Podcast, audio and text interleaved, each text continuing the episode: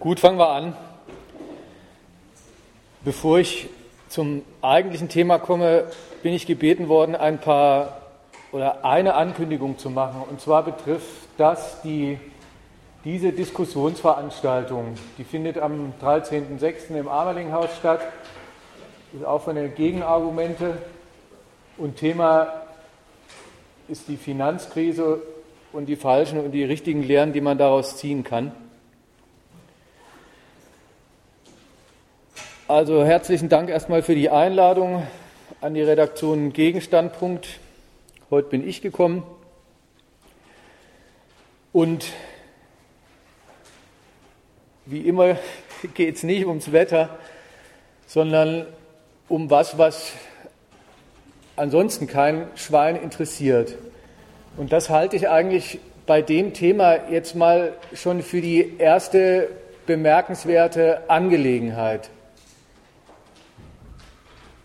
Denn als wir vor acht Wochen beschlossen haben, der Einladung also hier zu folgen und dieses Thema mal zu besprechen und zur Diskussion zu stellen, was unsere Urteile darüber sind, da war unsere ich bin ja in Österreich, also war die deutsche Presse wahrscheinlich auch die hier. Die war, die war voll und war vor allem voll aufgeregt. Und abgesehen von so typischen journalistischen Übertreibungen und so ein bisschen sensationsmäßiger Aufbauscherei in Sachen, das nukleare Inferno droht und das ist die Wiederauferstehung des alten Kalten Krieges unter neuen Vorzeichen und so weiter, wenn man also von diesen, von diesen Journalismen absieht, war ja eins auf jeden Fall unverkennbar und ja auch gar nicht unberechtigt. Die gesamte Öffentlichkeit hat das für eine weltpolitische Affäre allerersten Ranges gehalten. Und jetzt acht Wochen später ist das nicht nur aus den vorderen in die hinteren Seiten gerückt, sondern es interessiert wirklich niemanden mehr. Es ist einfach kein Thema mehr. Und ich meine, man kann schon dieser aktuellen Nichtbefassung, dieser superschnellen Abregung nach der supergroßen Aufregung sogar ein Urteil der Öffentlichkeit über diese Angelegenheit entnehmen. Wenn jetzt da so eine Stille drüber herrscht, dann hat das einerseits zur Grundlage, dass der ganz große Bumm, eben der Krieg, nicht stattgefunden hat, zumindest nicht so, wie man an die Wand gemalt hat. Und das heißt auch umgekehrt, dann war das das Einzige, was interessiert hat diese Störung einer weltpolitischen öffentlichen Ruhe und Ordnung, getrennt davon, wer da wen, warum und inwiefern und, und wobei eigentlich stört. Das ist alles, das, das ist jetzt, wo, wo so weltpolitisch wieder zur Tagesordnung und auch regionalpolitisch dort wieder zur Tagesordnung übergegangen wird. Eben mindestens mal in dem Sinn, dass nicht das zivile Leben jetzt durch den totalen Krieg einfach beendet ist. In dem Moment ist das, keine, ist das kein Aufheben mehr wert. Und das ist ein Urteil über das, was da stattgefunden hat, wie über die Ordnung. Nämlich, die geht in Ordnung. Die ist abgehakt, einfach qua Nichtbefassung. Und umgekehrt, das, was da stattgefunden hat, das hat überhaupt nur in dem Sinne interessiert, dass da jemand ungehörigerweise die Ordnung stört. Und das ist übrigens auch nach der, diese, die, ähm, diese Ignoranz, die ist auch nach den beiden anderen Hinsichten, also kann man sie sich klar machen. Wenn nämlich jetzt einfach, einfach zur Kenntnis genommen wird, bitteschön, Krieg ist ausgeblieben, also geht alles weiter seinen Gang. Den zweiten Teil dieses Satzes, will man den eigentlich einfach so teilen? Ist jetzt wirklich einfach alles so wie vorher, bloß weil jetzt wieder Frieden ist oder immer noch Frieden ist und vorher auch schon war? Diese Eskalation mal zwischen Nordkorea einerseits, Südkorea und den USA andererseits, mal abgesehen davon, dass sie nicht zum ganz großen Krieg geführt hat, hat sie vielleicht noch zu irgendwas anderem geführt? Alles scheißegal. Und auch nach der anderen Hinsicht, wenn jetzt so, gab es ja damals auch schon, aber jetzt schon gleich, ähm, so abgeklärt drüber geredet wird, ja, ja, ach, man kennt das, eigentlich seit 20, 40, eigentlich seit 60 Jahren, seit Ende des, des Koreakrieges. Ewig machen die Amis zusammen mit den Südkoreanern riesige Manöver, ewig regt sich der, der Nordkoreaner auf, verspricht seinerseits eine Eskalation bis an den Rand des Krieges, stellt Forderungen oder auch nur noch Ultimaten und nachher kriegen sich alle wieder ein und alles läuft so weiter. Das mag ja sein, dass das, oder es mag nicht so sein, sondern das ist so. Die, die Beobachtung ist ja gar nicht zu bestreiten, dass quasi im Jahresrhythmus südkoreanisch amerikanische Manöver in Größenordnungen stattfinden, die, die beachtlich sind. Von mehreren zehn bis mehreren hunderttausend beteiligten Soldaten beider Armeen hat es da eben regelmäßig schon gegeben. Nur ist das jetzt schon gleich dasselbe wie, ja, wenn es das 60 Jahre lang jedes Jahr gegeben hat, dann scheiß doch drauf dann ist das halt die Normalität und der Nordkoreaner soll sich nicht so aufregen. So richtig, diese Pressestimmen hat es ja gegeben in der deutschen Presselandschaft. Wenn der jetzt so tut, als ob, als ob sonst was für eine Bedrohung stattfindet, dann darf man dem das schon gar nicht glauben, weil das findet ja jedes Jahr statt. Was ist denn da los, wenn jedes Jahr sowas stattfindet? Was wollten die, die das jedes Jahr veranstalten? Einfach, es ist keine Rede wert. Wie gesagt, so ist, die, so ist diese aktuelle Nichtbefassung, die einen selber so ein bisschen überrascht hat jetzt bei der Vortragsplanung. Aber so ist sie selber, mal abgesehen davon, dass man wieder zu spät kommt, aber ein Hinweis selber auf den Standpunkt und das Urteil der Öffentlichkeit in Bezug auf diese Angelegenheit. Und umgekehrt das, was ich, was ich jetzt negativ an, dem, an der Abregung, an der Abgeklärtheit, an der Gleichgültigkeit geltend macht, genau darin und in nichts anderem hat die Aufregung auch schon bestanden. Die war eine Aufregung darüber, dass eine Ordnung gestört war, die zu stören sich nicht gehört. Und dann ist eine Schuldfrage aufgeworfen worden und man darf noch nicht mal sagen, die Schuldfrage wäre groß gewälzt worden und dann wäre zu einer Antwort geschritten worden, sondern eigentlich wie fast immer, wenn es um Schuldfragen dieser Art geht, ist das Aufwerfen der Frage selber schon die Antwort. Wer hat Schuld, dass die schöne pazifische Ordnung da an den Rand des Krieges getrieben wird? Ja, der, Nordkoreaner übrigens, der würde die Frage nicht stellen, weil der die Diagnose da in, in, in dieser pazifischen Region der Zustand wäre mit Ordnung oder mit Frieden überhaupt annähernd beschrieben, weil der die gar nicht teilt. Also wenn man fragt, wer hat denn da den Frieden gestört, wer hat denn da die Ordnung gestört, dann steckt in der Frage schon die Schuldzuweisung. Natürlich Nordkorea, weil es diesen Frieden und diese Ordnung nicht akzeptiert. Und das sagen die Führer, die, die, die Anführer von dem Regime sagen ja auch, da ist kein Friede und da ist keine Ordnung.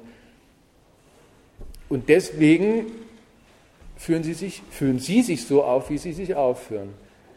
Also das, das, die ganze Befassung war ein einziger Schuldspruch. Erstmal in der verlogenen Form der womöglich der Schuldfrage. Aber wie gesagt, es ist ja auch gar nicht groß als Frage gestellt worden. Es ist ja eh es stand von vornherein fest, wer da wofür verantwortlich ist. Und bebildert wurde das dann unter anderem mit diesem, ja, also einerseits mit dieser dämlichen Metapher der, der, der Eskalation und der Spirale. Und immer ist klar ähm, und wurde klar gemacht, wer angefangen hat.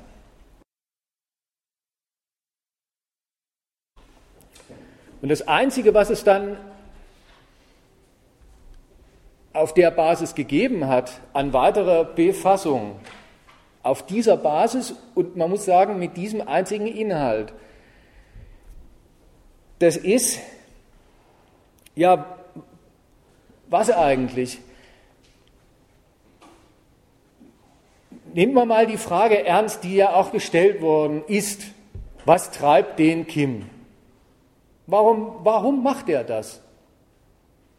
Ist ja zumindest grammatisch und so, ist es ja eine Frage.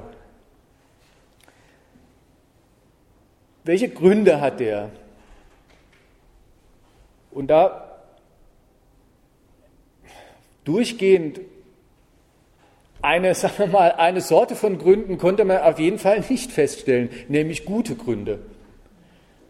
Gründe im Sinn von, die kann man ihm zugestehen, für die hat man Verständnis, die kann man akzeptieren und da ist immer gleich gemeint, das berechtigt ihn auch ganz oder ein bisschen, jedenfalls einigermaßen zu dem, was er tut.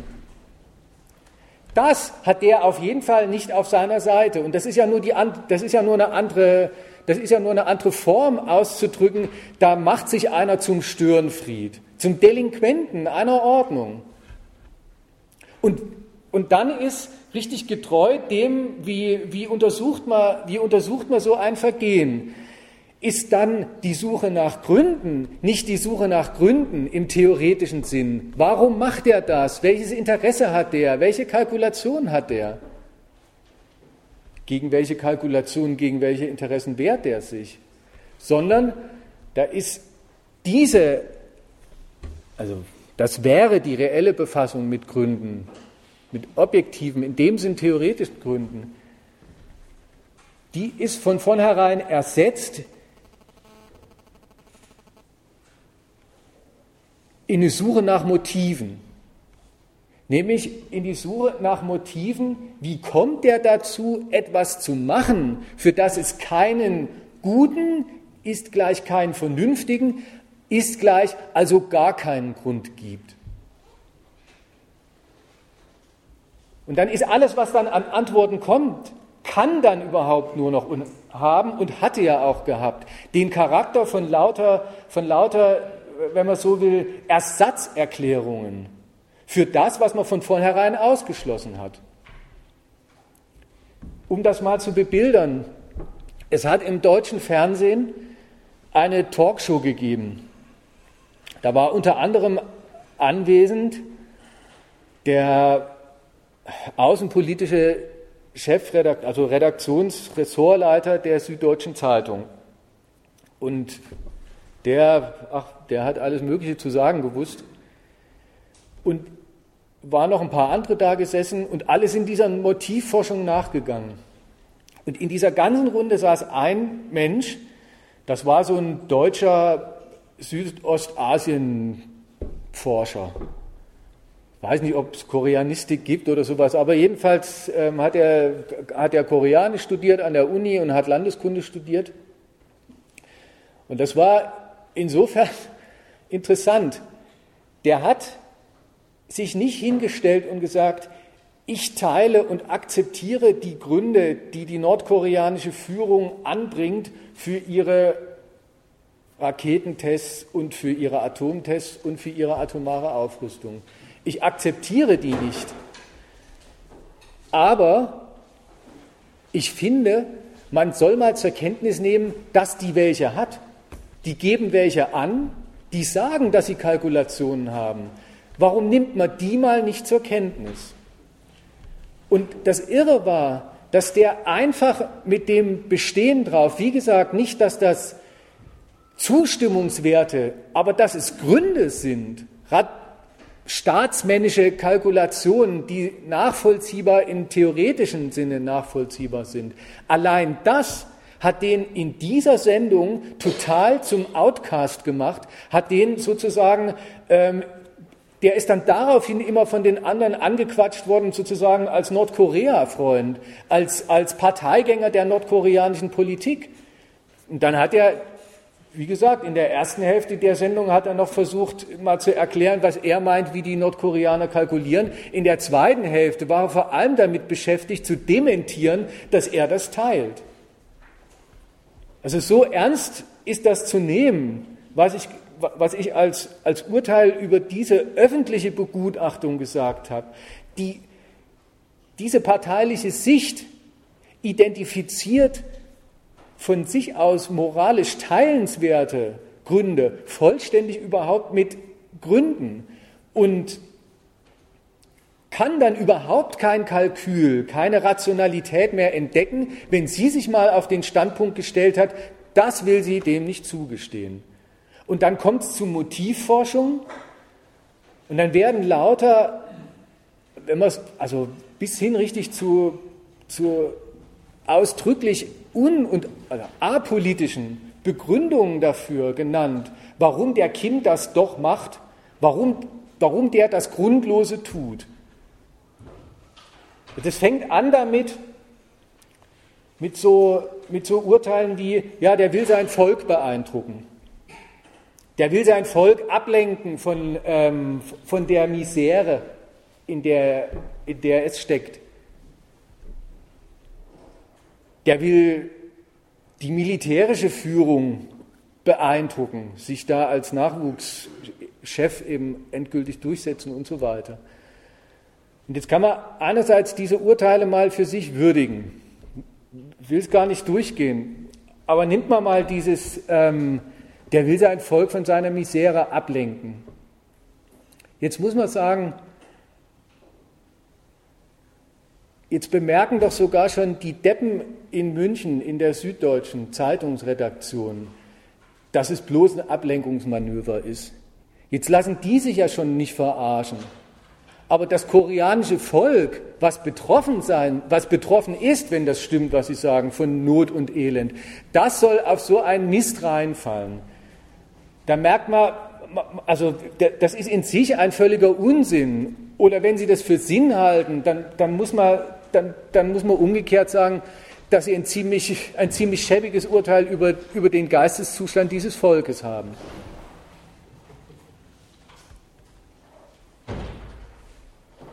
Dasselbe zum Militär hin. Und in dem Ankündigungsflyer haben wir ja so ein bisschen mal zusammengeschrieben. Die einen haben gesagt, er will das Volk davon ablenken, dass er keine Reformen hat. In, in demselben Spiegelartikel war zu lesen, dass das Volk davon ablenken will, dass er Reformen macht und es demnächst noch viel, noch viel härter angefasst wird. Und so weiter und so fort. Also lauter, lauter idiotische, idiotische Motiverklärungen, die, wie gesagt, vollständig davon leben, dass, man gesagt, dass, dass das Urteil feststeht, was der tut, ist Unrecht, für das kann es keinen Grund geben. Und ab da ist dann, also ab da nicht zeitlich, sondern logisch, und darum ist einfach alles, was man zu dem Land zu sagen hat, einfach nur noch eine Ausmalung davon, dass der ein Grund, der, der Führer, ein grundloses Unrecht begeht. Und dann ist, dass er nach innen ein, ein einziges Verbrechen an seinem Volk begeht, nach außen eine einzige Störung und Gefährdung der Ordnung. Und dann wird, was auch unmittelbar den Tatbestand eigentlich der Tautologie erfüllt, dann wird beides immer wechselweise miteinander erklärt. Die, sein inneres Verbrechertum ähm, durch, seine, durch, die, durch die Gemeinheiten, die er nach außen vorhat und umgekehrt sind diese, sind diese Störmanöver, als die man überhaupt nur noch betrachtet, was er nach außen tut, eine einzige, ja, eine einzige Erklärung dafür, ähm, dass er, wie gesagt, nach innen genauso ein Verbrecher ist und das entweder rechtfertigen oder auch davon ablenken will. Und dann ist einfach alles, was der tut und zugleich alles, was der lässt, ein Beweis und zugleich ein Exempel für dieses Unrechtsurteil. Auch das könnte man in, weiß nicht, in vielen Varianten äh, ähm, äh, ausmalen. Aber also vielleicht mal so, so ein Beispiel, diese Manöver mit den Verhandlungen und mit den Vereinbarungen, die, wenn er sie bricht, eine Vereinbarung, die ihm nicht passt, dann ist das ein kaltschnäuziger Akt. Dieselben Journalisten kommen nicht umhin, zur Kenntnis zu nehmen, dass der so manche Vereinbarung einhält. Dann wissen sie, dass er heimtückisch zum Schein Vereinbarungen einhält, aber in Wirklichkeit darf man ihm überhaupt nicht trauen, dass er das tut. Wenn der eine Vereinbarung dann nicht einfach bricht, sondern formvollendet kündigt, das hat er ja mit diesem, mit diesem Nichtweiterverbreitungsvertrag, diesem Atomwaffensperrvertrag, hat er das ja gemacht. Der hat ihn gekündigt, weil der Vertrag, wie, wie ein solider deutscher Mietvertrag, auch eine Kündigungsfrist von drei Monaten hat. Die hat er eingehalten und hat gesagt, so. Auch da hat es auch nicht gepasst. Da war die Kündigung des Vertrages, er lässt die Fratze fallen und so weiter und so fort. Das geht, das, dieses Feindbild, die, diese Stilisierung eines, eines, eines ganzen Staatswesens samt seiner innenpolitischen Verfasstheit, seines Umgangs mit dem Volk und eben seiner außenpolitischen Anstrengungen. Das alles unter, unter das, in, in das reinzuknebeln, in das Urteil, das ist ein einziges Verbrechertum.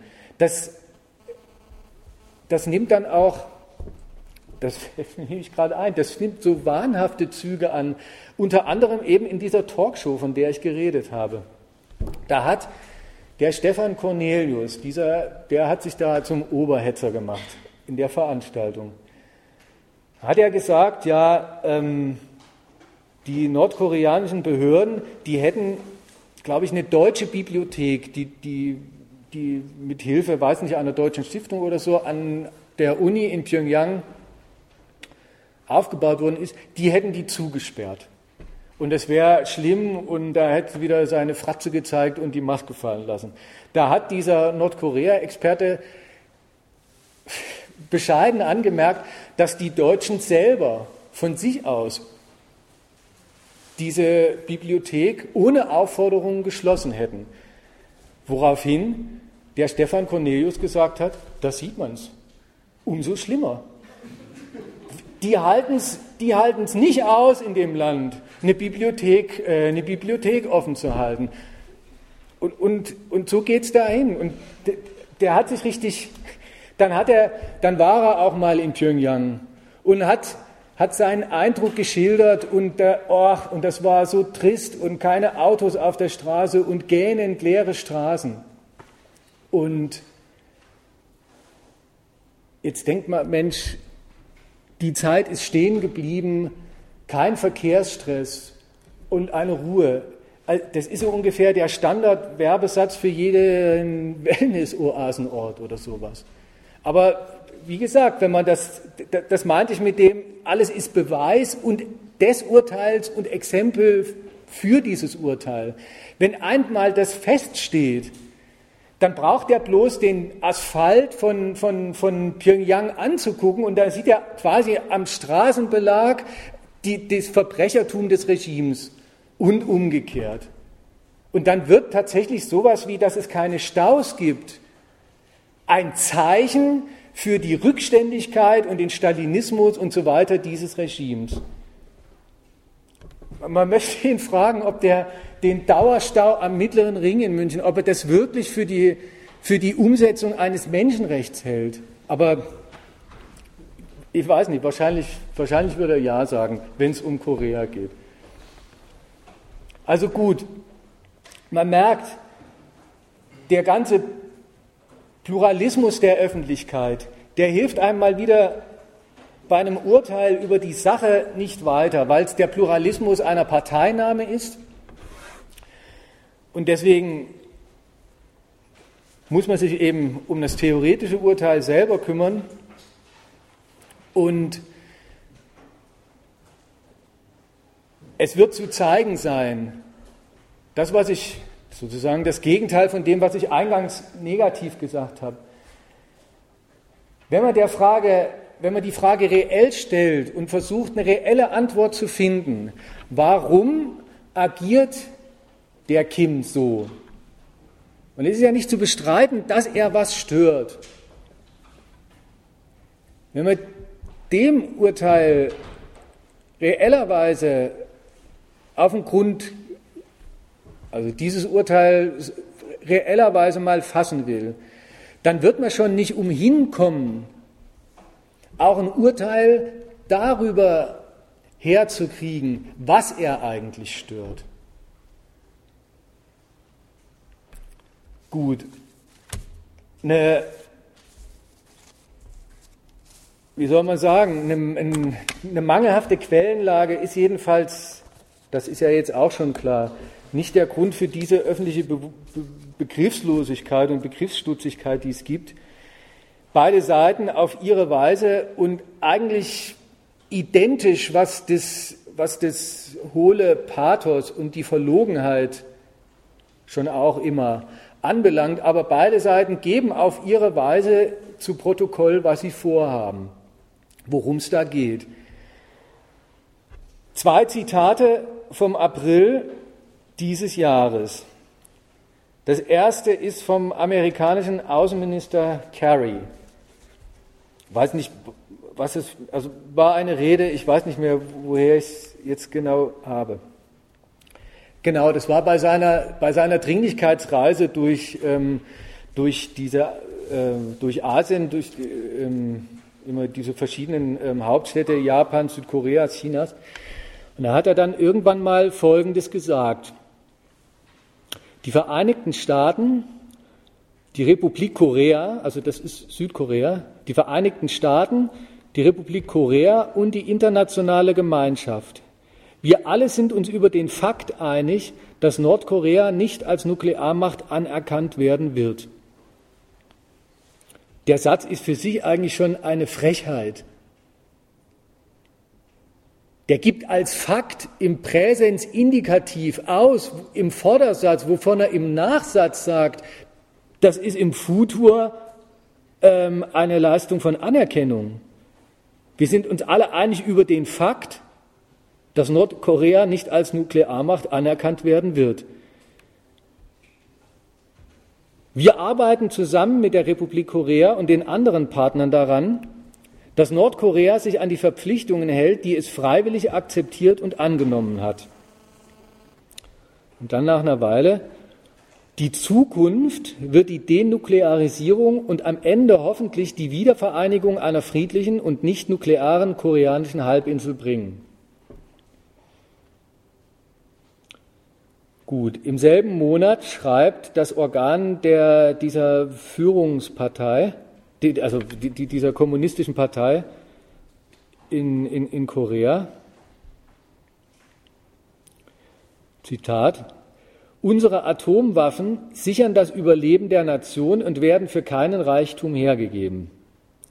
Länder auf dem Balkan und im Mittleren Osten haben dem Druck und der Beschwichtigungspolitik der Imperialisten nachgegeben und auf ihre bereits vorhandenen militärischen Abschreckungsmittel verzichtet. Am Ende sind diese Länder zu Opfern von Überfällen, Überfällen geworden. Und dann geht es so weiter und dann schreiben sie zum Schluss, unerschütterlich ist der Wille von Armee und Volk, der DPRK, also der Demokratischen Volksrepublik Korea, zur letzten Schlacht für die Verteidigung der Würde und Souveränität der Nation und zur Erfüllung der historischen Aufgabe der nationalen Wiedervereinigung.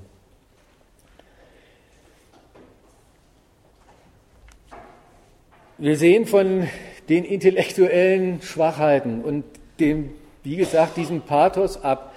Und das soll man mal wirklich bei den Koreanern nicht für lächerlicher befinden, als es bei den Amis ist, die normalerweise auch keine Rede ohne den lieben Gott und die große historische Mission Amerikas für die Freiheit aller Völker äh, ähm, über die Runden kriegen. Und wenn man es auf den Kern in beiden Zitaten reduziert, dann stellt man, dann stellt man eine bemerkenswerte, eigentlich erstmal Übereinstimmung fest. Beide Seiten reden darüber, dass die Wiedervereinigung Koreas das Haupt- und Oberziel der Politik bezogen auf die Koreas, also auf die beiden koreanischen Staaten ist. Und beide Staaten auch darin sind, sind die politischen Äußerungen beider Seiten ja identisch. Beide Seiten verknüpfen das anscheinend eins zu eins mit der Atomwaffenfrage. Und darum will ich jetzt, also ich will es umgekehrt, ich will dem umgekehrt auf die Schliche kommen.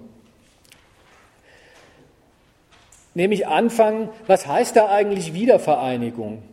das beide zeichnen als, die einen als, das ist die, das ist die Zukunft der friedlichen Wiedervereinigung der koreanischen Halbinsel und die andere Seite, also Nordkorea, sagt auch, dass die, die Würde und Souveränität der Nation die Erfüllung der historischen Aufgabe der nationalen Wiedervereinigung erfordert. Was meinen beide Seiten jeweils damit? Und darin muss ja der Kern ihres Gegensatzes liegen. Und dann zum Schluss, nachher in einem zweiten Schritt, ist mal der Frage nachzugehen, was hat das eigentlich mit der Atomwaffe zu tun? Warum ist das für die, für die einen nur unter Vernichtung des, Amerik des, des, des koreanischen Atomwaffenarsenals zu haben? Und warum sagen die anderen, das ist überhaupt nur mit einer koreanischen Atombewaffnung hinzukriegen? die sie nicht für irgendeine, also wie gesagt, die sie so hoch ansiedeln, dass sie sagen, unsere Atomwaffen sichern das Überleben der Nation und werden für keinen Preis und für keinen Reichtum hergegeben. Gut. Jetzt erklärt also der Kerry die friedliche Wiedervereinigung der koreanischen Halbinsel, für die hätte schwer was übrig. Das wäre die Zukunft, die scheint so, die schimmert ihm so am Horizont entgegen und das wäre was. Und so ungefähr, also gerade die deutsche Presse, die, die tickt in dieser Frage sowieso immer aus, weil da, da soll man, da soll man ungefähr gleich an sowas denken wie, wisst ihr noch, bei uns damals, die Trabi-Kolonnen und alle waren fröhlich und ein ganzes Volk ist sich quasi in die Arme gefallen und sowas steht doch hier auch an. Gut, Jetzt mag man einerseits ist so eine Wiedervereinigung, wenn man den Begriff mal so, dieses Wort mal so stehen lassen will, noch bevor man sagt, was meinen eigentlich die Staaten, um deren Vereinigung es da gehen soll, damit, ist es ja auf jeden Fall schon mal eine andere Angelegenheit, wenn der, der, hier nicht der Präsident, sondern der Außenminister der Weltmacht sich dafür stark macht. Also einerseits verkauft das als, das wäre das Anliegen der beiden Koreas, beziehungsweise der beiden koreanischen Völker. Und zugleich ist arschklar, denen überlassen darf man das auf keinen Fall. Das ist Aufgabe Amerikas, dafür zu sorgen, dass es zu der kommt. Und was heißt jetzt eigentlich, zu der kommt es? Und da bin ich jetzt an dem, was ich eben schon angedeutet habe. Das ist ja auch jedem bekannt, dass diese Wiedervereinigungsfrage zwischen Nord- und Südkorea noch nicht mal zwischen den beiden Staaten irgendwie so ein fröhliches, das ist keine Sache, die diese Staaten eint. Das ist nichts, was die, was die ähm, was die in einen fröhlichen Annäherungsprozess zueinander hin und nachher, nachher äh, steigen sie da alle am 38. Breitengrad über den Zaun und so, dass sowas wäre, sondern das ist überhaupt der Inhalt des Gegensatzes zwischen diesen beiden Staaten, weil nämlich Wiedervereinigung, muss man mal sagen, dass es ein blödes Wort ist, zwischen zwei Staaten, die ja immerhin zwei Gewaltmonopole sind, immer eine Frage dessen ist, wer, wer da wen wieder vereinigt, wer wen kassiert. Weil zwei Gewalten, mal mindestens so viel, weil da sich zwei Gewalten vereinigen, ist das von Haus aus, ist das dem Prinzip nach eine Gewaltfrage. Und das ist es dann natürlich auch zwischen diesen beiden Staaten. Die haben wechselseitig aufeinander den Anspruch, der andere gehört weg und ich gehöre an dessen Stelle auf die ganze koreanische Halbinsel. Das sind Wiedervereinigung, das ist der Titel für zwei gegensätzliche Eroberungsprogramme aus. Und in diesem Gegensatz haben die Amerikaner, also erstens über den redet der, wenn er sagt, das lässt sich Amerika angelegen sein. Und inwiefern ist ja auch keine, ist keine Frage, ist kein Geheimnis. Die Amerikaner, die USA sind immer schon die Schutzmacht, der Seniorpartner, der alliierte Verbündete, überhaupt die Überlebensgarantie für ja gar nicht einfach nur die nördlichen Ausdehnungspläne Südkoreas gewesen, sondern überhaupt darin dann auch die Bestandsgarantie macht für Südkorea. Über das redet der. Der redet darüber, dass die USA immer noch nach wie vor es auf ihrer regional- und weltpolitischen Agenda haben, die südkoreanische Einnahme Nordkoreas zu bewerkstelligen. Und umgekehrt, Nordkorea, auch wenn man davon vielleicht etwas weniger erfährt und wenn man mal was erfährt, dann, dann wird es immer gleich als Hirngespinst oder so abgetan.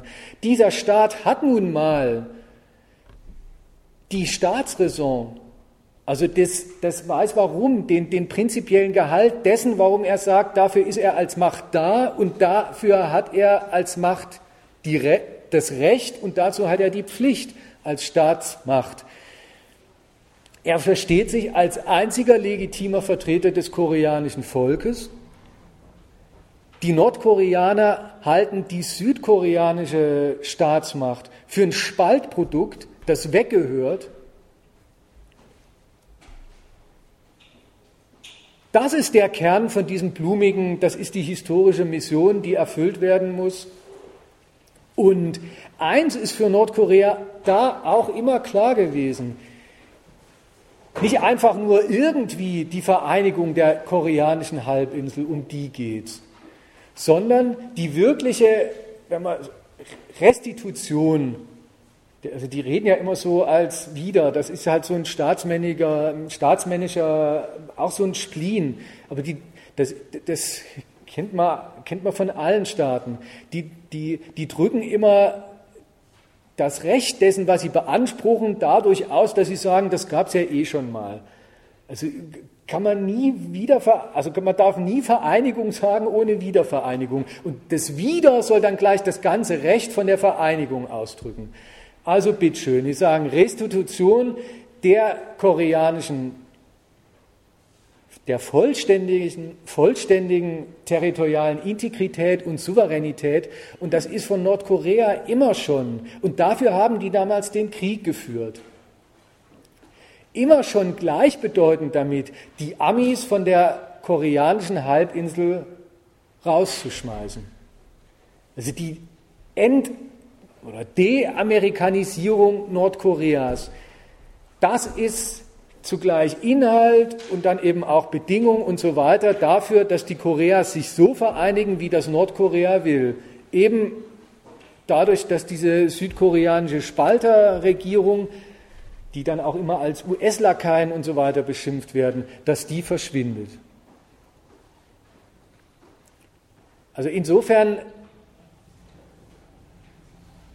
ist eigentlich kein Geheimnis, was die beiden Seiten, einerseits Nordkorea und Südkorea, andererseits Nordkorea und eben die USA, was die so gegeneinander bringt.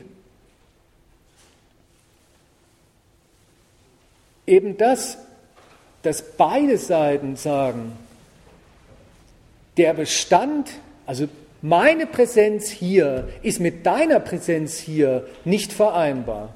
Einerseits sagt das Nordkorea zu Südkorea, Südkorea zu Nordkorea und die Nordkoreaner eben auch zu den USA. Wie die USA umgekehrt sagen, die Existenz und Fortexistenz Nordkoreas, eines Staats mit einem Programm, der uns von diesem wichtigen Stück asiatischer Region wegexpedieren will, ist mit uns nicht zu haben. Also unterstützen wir das Programm, was dann natürlich friedliche Wiedervereinigung heißt, auch von deren Seite. Und, und vielleicht merkt man mal schon einfach an diesen beiden Zitaten, oder nehmen wir jetzt mal dieses Ami-Zitat, wie absurd und hoch, also wirklich nur ignorant das ist, wenn hierzulande die Beobachter für nordkoreanische Bedrohungsszenarien, also Szenarien, die der Nordkoreaner sagt, die drohen ihm, wenn man die für unglaubwürdig und für eine einzige Fantasterei hält und man sich dann nur noch fragen muss, glaubt der Kim eigentlich jetzt schon selber an den Quatsch? Der Ami sagt das hin, dass, dass er diesen Staat nicht dulden will. Und jetzt muss man aufpassen. Das gibt es nämlich auch als, als eine Masche der Erklärung man muss, man muss aufpassen, dass man das nicht so nimmt, die irgendwann mal vor 60 Jahren, da hatten die einen Anspruch und den anderen und die Amis sind halt auf ihre Weise nicht durchgekommen und Nordkorea auch nicht.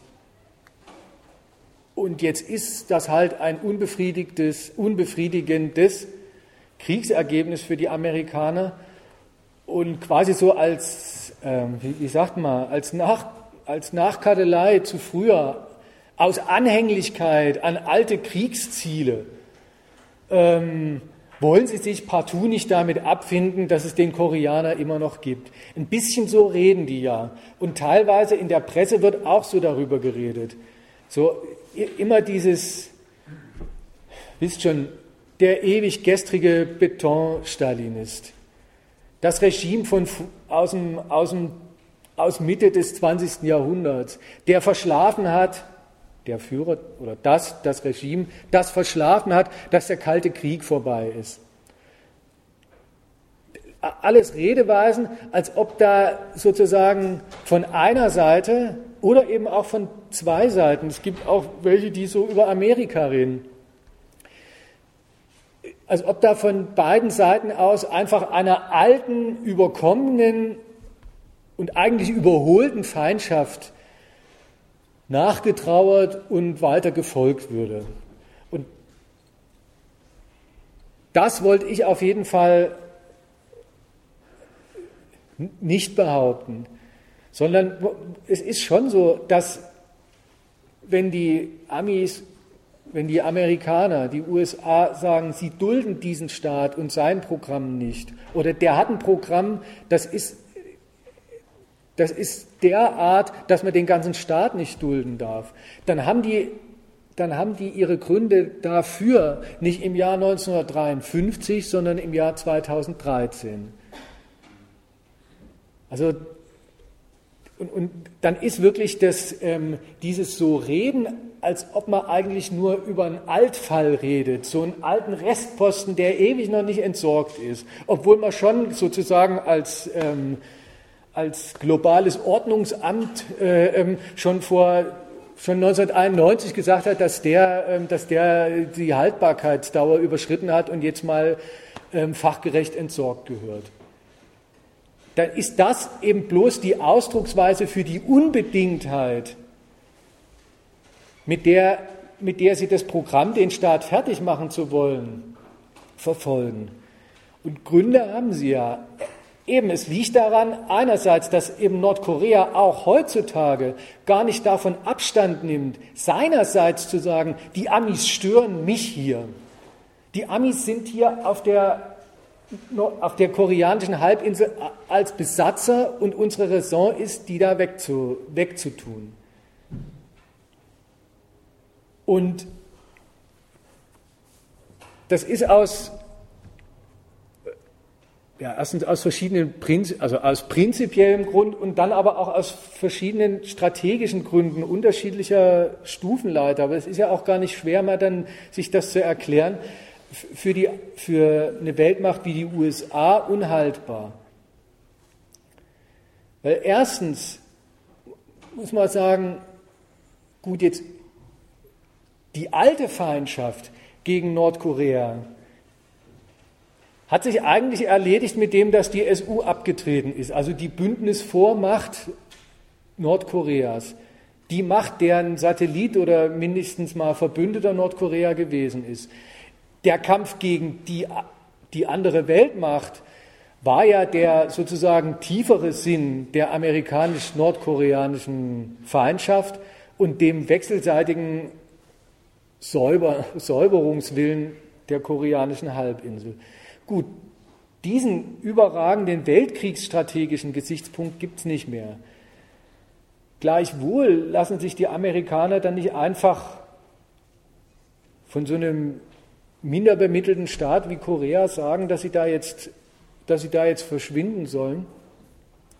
Weil erstens, wenn man mal ein bisschen zurückgeht so ungefähr ans Ende der Sowjetunion, die Zeit, die, die, die Jahre danach, und eigentlich gilt das heute immer noch, dass die, dass die Sowjetunion abgedankt hat, dass Russland nicht mehr auch, also die, die Sowjetunion gar nicht beerbt hat in dieser Rolle als eine so ausgebreitete Weltmacht. Das ist ja gar nicht einfach in dem Sinne eine objektive Tatsache gewesen, damals schon gleich nicht und heute, heute auch nicht, dass die Amis sich da einfach so drauf beziehen konnten und sagen könnten, ach ja, das ist schön, die haben sich quasi, die haben sich selber einen Kopf kürzer gemacht und das erübrigt uns auch an diesem Frontabschnitt noch die Konfrontation aufrechtzuerhalten. Vom Standpunkt der amerikanischen Weltmacht war es genau umgekehrt. Erstens muss man da immer nachhelfen, muss man Russland wirklich, ja auch Russland weiter umzingeln, einzingeln und denen alle Ambitionen nehmen, vielleicht die Sowjetunion dann doch nochmal beerben zu wollen. Und vom Standpunkt einer Weltmacht, die dann sagt, ich bin jetzt die einzig übrig gebliebene, dann stellt sich wirklich, stellt sich der Rückzug ihres großen alten Hauptfeindes eben nicht als die Gelegenheit da, jetzt mal alle, alle Viere von sich zu strecken und Feindschaften Feindschaften sein zu lassen und ein bisschen abzurüsten und ein bisschen locker zu machen, sondern genau umgekehrt, jedes Stück Rückzug der Sowjetunion nachher Russlands von solchen strategischen Frontstellungen stellt sich dann genau umgekehrt dar als Gelegenheit dafür, das Stück jetzt einzunehmen. Das kennt man auch aus das kennt man auch von der deutschen Wiedervereinigung, der, der, dem Vorantreiben der Osterweiterung der NATO. Immer da, wo die, also hatte immer den Doppelcharakter, auch dieser, die, dieser erste Irakkrieg von vor inzwischen auch über 20 Jahren. Einerseits selber das Vorantreiben, das selber Komplettieren, dass die Russen sich als zweite große Weltmacht abmelden und die und das möglichst rückgängig machen und die strategischen Gewinne möglichst unwiederbringlich einfahren.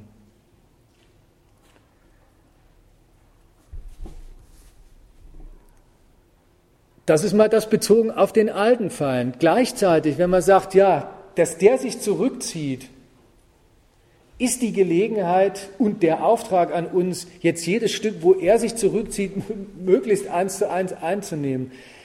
Das wirft ja seinerseits ein Licht drauf, dass die Amerikaner von Beginn ihrer schönen neuen Weltordnung an, eben ab 1991, auch und gerade für diese Pazifikregion,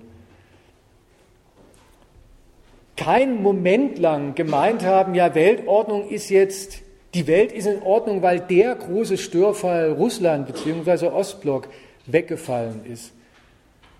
Sondern neue Weltordnung heißt, die Welt ordnen.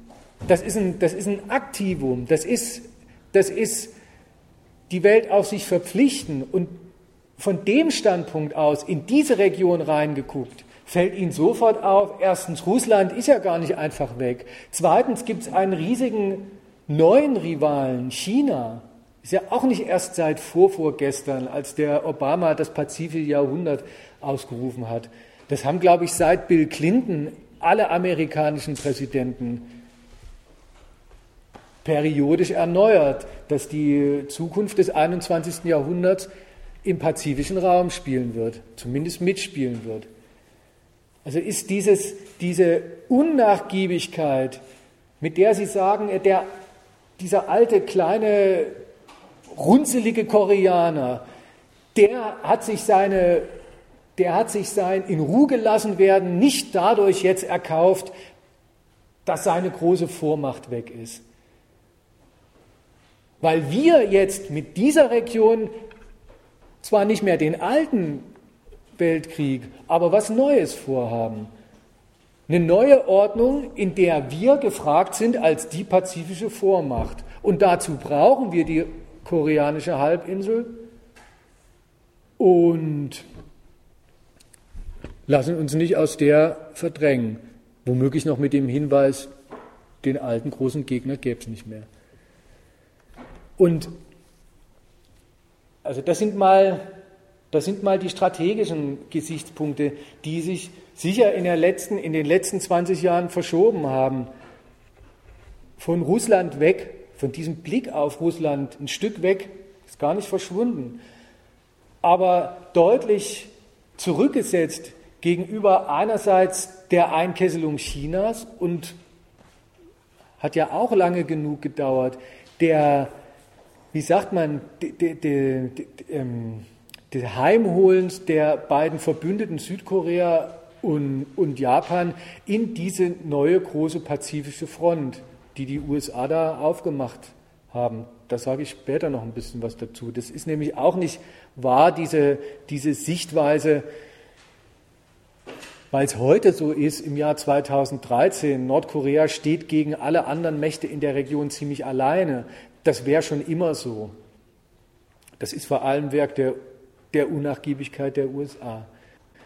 Und über diese strategischen und geopolitischen Gesichtspunkte hinaus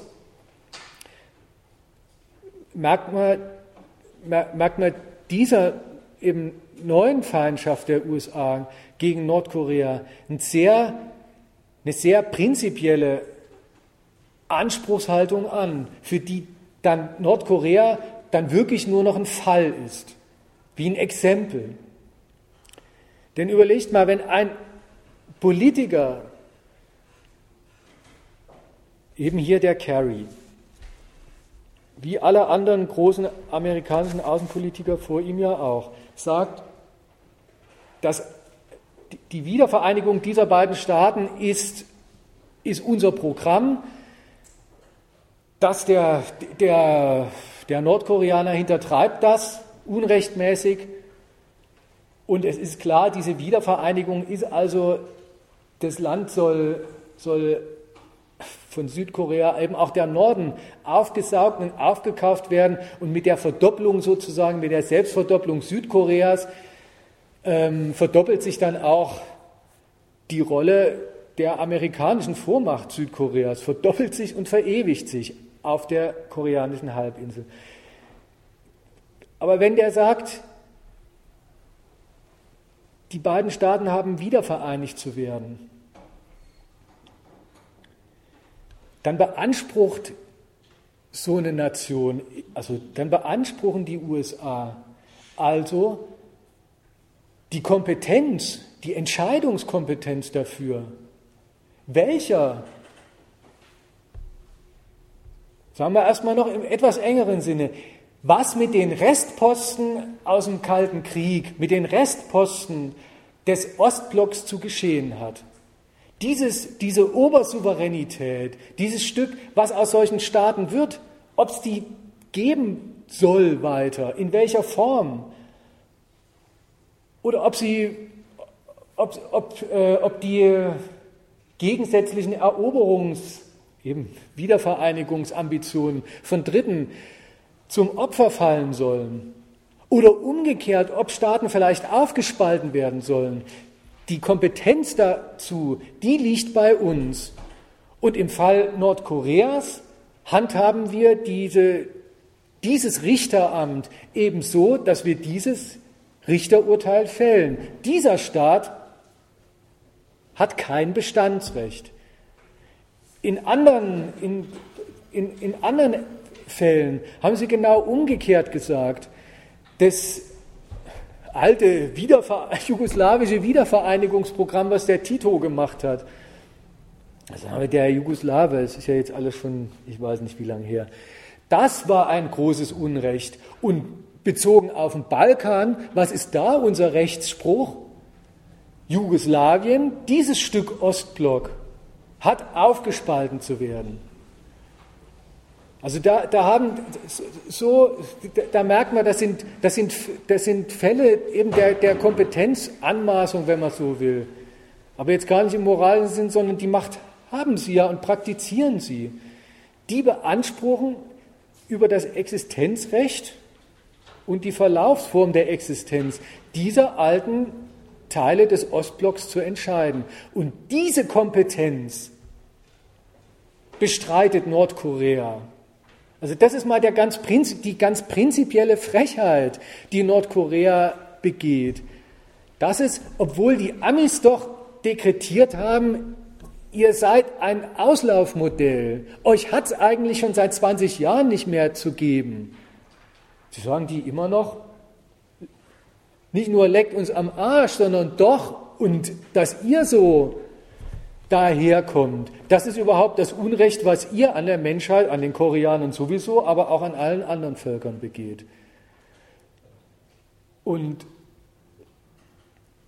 diese, dieses Stück, nochmal Stück höhere Ebene, die der Koreaner immerzu im Munde führt und auch hier in diesem Zitat im Munde führt, das ich vorhin vorgelesen habe.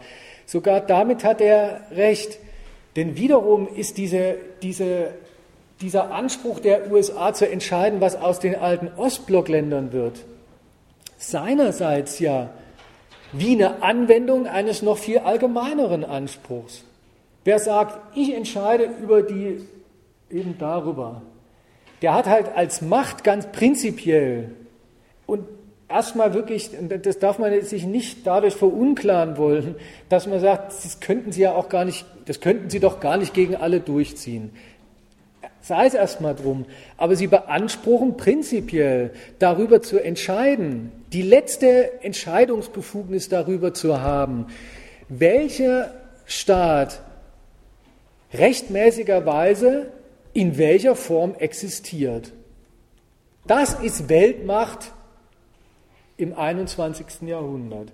Und diesen prinzipiellen Weltmachtsanspruch,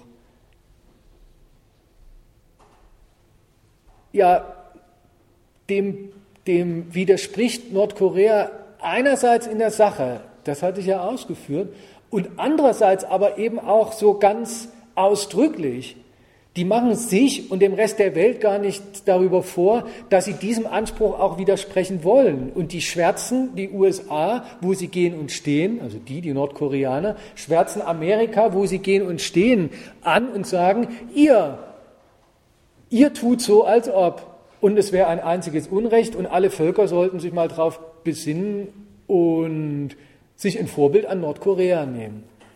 Also das ist das, ich, ich, ich erinnere noch mal dran, was hier in dem Zitat so vorkam, Länder auf dem Balkan und im Mittleren Osten. Ja, ähm, die, die, die, die Exempel dafür sind, sind ganz jung. Das, die, die letzten waren Libyen und jetzt Syrien. Ja, Im Mittleren Osten, Balkan eben diese Zerfallsprodukte von, von Jugoslawien. Länder auf dem Balkan und im Mittleren Osten haben dem Druck und der Beschwichtigungspolitik der Imperialisten nachgegeben und auf ihre bereits vorhandenen militärischen Abschreckungsmittel verzichtet. Am Ende sind alle diese Länder zu Opfern von Überfällen geworden. Und, und hier hat man mal eben die Erklärung dafür, was was in der, in der deutschen oder eben in der westlichen Presse so für durchgehend völlig bescheuert und lächerlich und größenwahnsinnig befunden wird. Dass Nordkorea sich aufbaut und sagt, wir sind überhaupt der, wir sind das Exempel für die lichte Zukunft des Planeten und der hellste Stern am, am Völkerhimmel und so weiter. Und wenn man mal, wenn man mal davon absieht, Gut, von der Blumigkeit, aber bitte.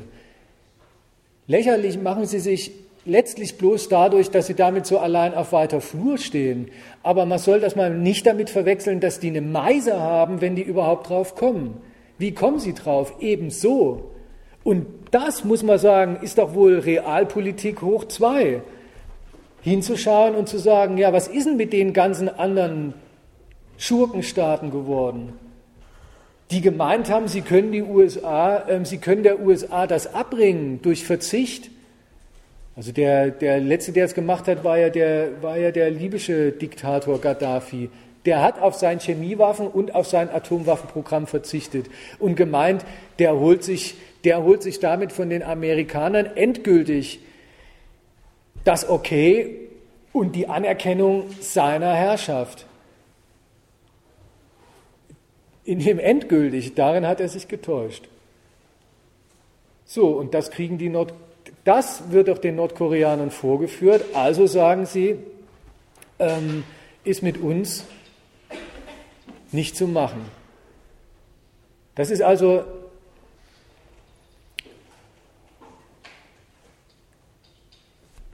in dieser ganzen Stufenfolge von, was ist das für ein Störfall, was die regionalen, erstmal bezogen auf die koreanische Halbinsel, darüber hinaus bezogen auf den ganzen Pazifikraum, dann bezogen auf die großen Konkurrenten Russland und China und darüber hinaus bezogen auf den prinzipiellen Anspruch der USA, die, die letzte Kompetenz in solchen Fragen zu haben. Also das ist der Grund und der Inhalt der Störung der sich Nordkorea schuldig gemacht hat, also Grund und Inhalt der Feindschaft, die es von Amerika jetzt erfährt. Ärgerlich, so richtig ärgerlich, klar, wird es durch die Atomwaffen. Die setzen dem Ganzen noch was drauf, dazu komme ich später. Okay, und wenn man, wenn man das soweit hat, dann lässt sich vielleicht auch da mal wieder eine, eine, eine allgemeine Lehre ziehen über das, was Weltpolitik ist und was sie nicht ist und was man für Urteile sich lieber abschminkt, wenn man sie, wenn man sie mal gehabt hat. Jetzt ist diese Unversöhnlichkeit, diese existenzielle Unversöhnlichkeit zwischen diesen beiden Parteien, die gibt's, die gibt's schon ewig, sie erneuert, sie hat seit 20 Jahren eben den, den aktuellen Inhalt. Jetzt ist es ja nicht so gewesen, dass es zwischen diesen beiden Staaten keine Diplomatie gegeben hat. Und jetzt stellt sich eigentlich folgende Frage. Soll man jetzt wirklich der Diplomatie das Lob erteilen? Naja, immerhin besser als Krieg und so ein Stück Abstandnahme von Gegensatz. Und ist es nicht Bereitschaft von Kompromiss angesichts der Unversöhnlichkeit und Unvermittelbarkeit der Positionen, die da sich gegenüberstehen? Oder wäre nicht eigentlich mal der entgegengesetzte Schluss über, über Diplomatie fällig? Wenn das ihr Inhalt ist, dann ist Diplomatie, also dass Staaten überhaupt miteinander umgehen, zivil, und dann kommen so Krawattenträger und treffen sich in, in, in geputzten Räumen und, und reden miteinander und fallen nicht übereinander her. Dann ist, wenn die den Inhalt hat, dann ist sie eben gar nicht das Gegenteil von Gegensatz. Dann ist sie noch nicht mal das Gegenteil von Unversöhnlichkeit. Und sie ist noch nicht mal das Gegenteil von Krieg.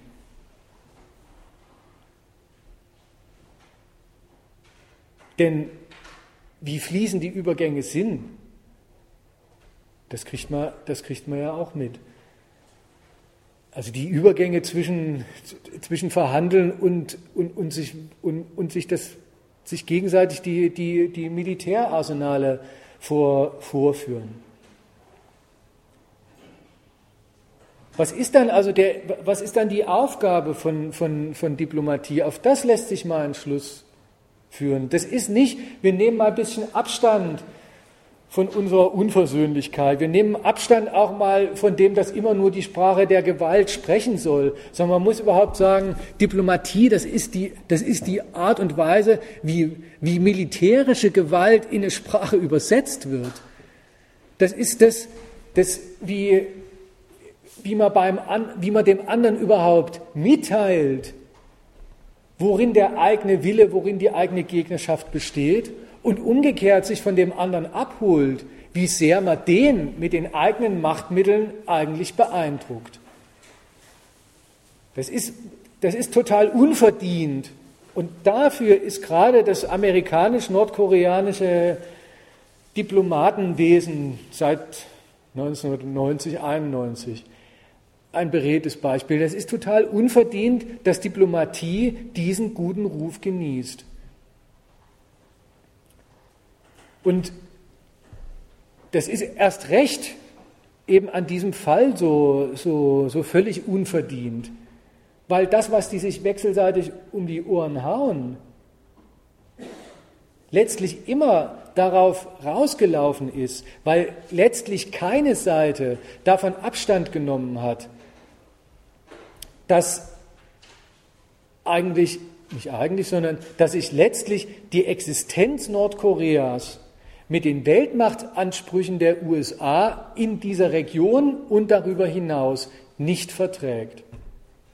Und entsprechend haben die Verhandlungen immer ausgesehen. Entsprechend war das, was beide Seiten immer voneinander gewollt haben und auch sogar heute noch wollen. Sie sind ja, Sie, haben ja jetzt wieder den Übergang von dem Krieg, eben von dieser Sorte Krieg oder Vorkrieg in die andere Richtung gemacht. Es war immer das Anliegen der USA, und das sagen sie auch ausdrücklich und auch nicht erst seit gestern oder vorgestern.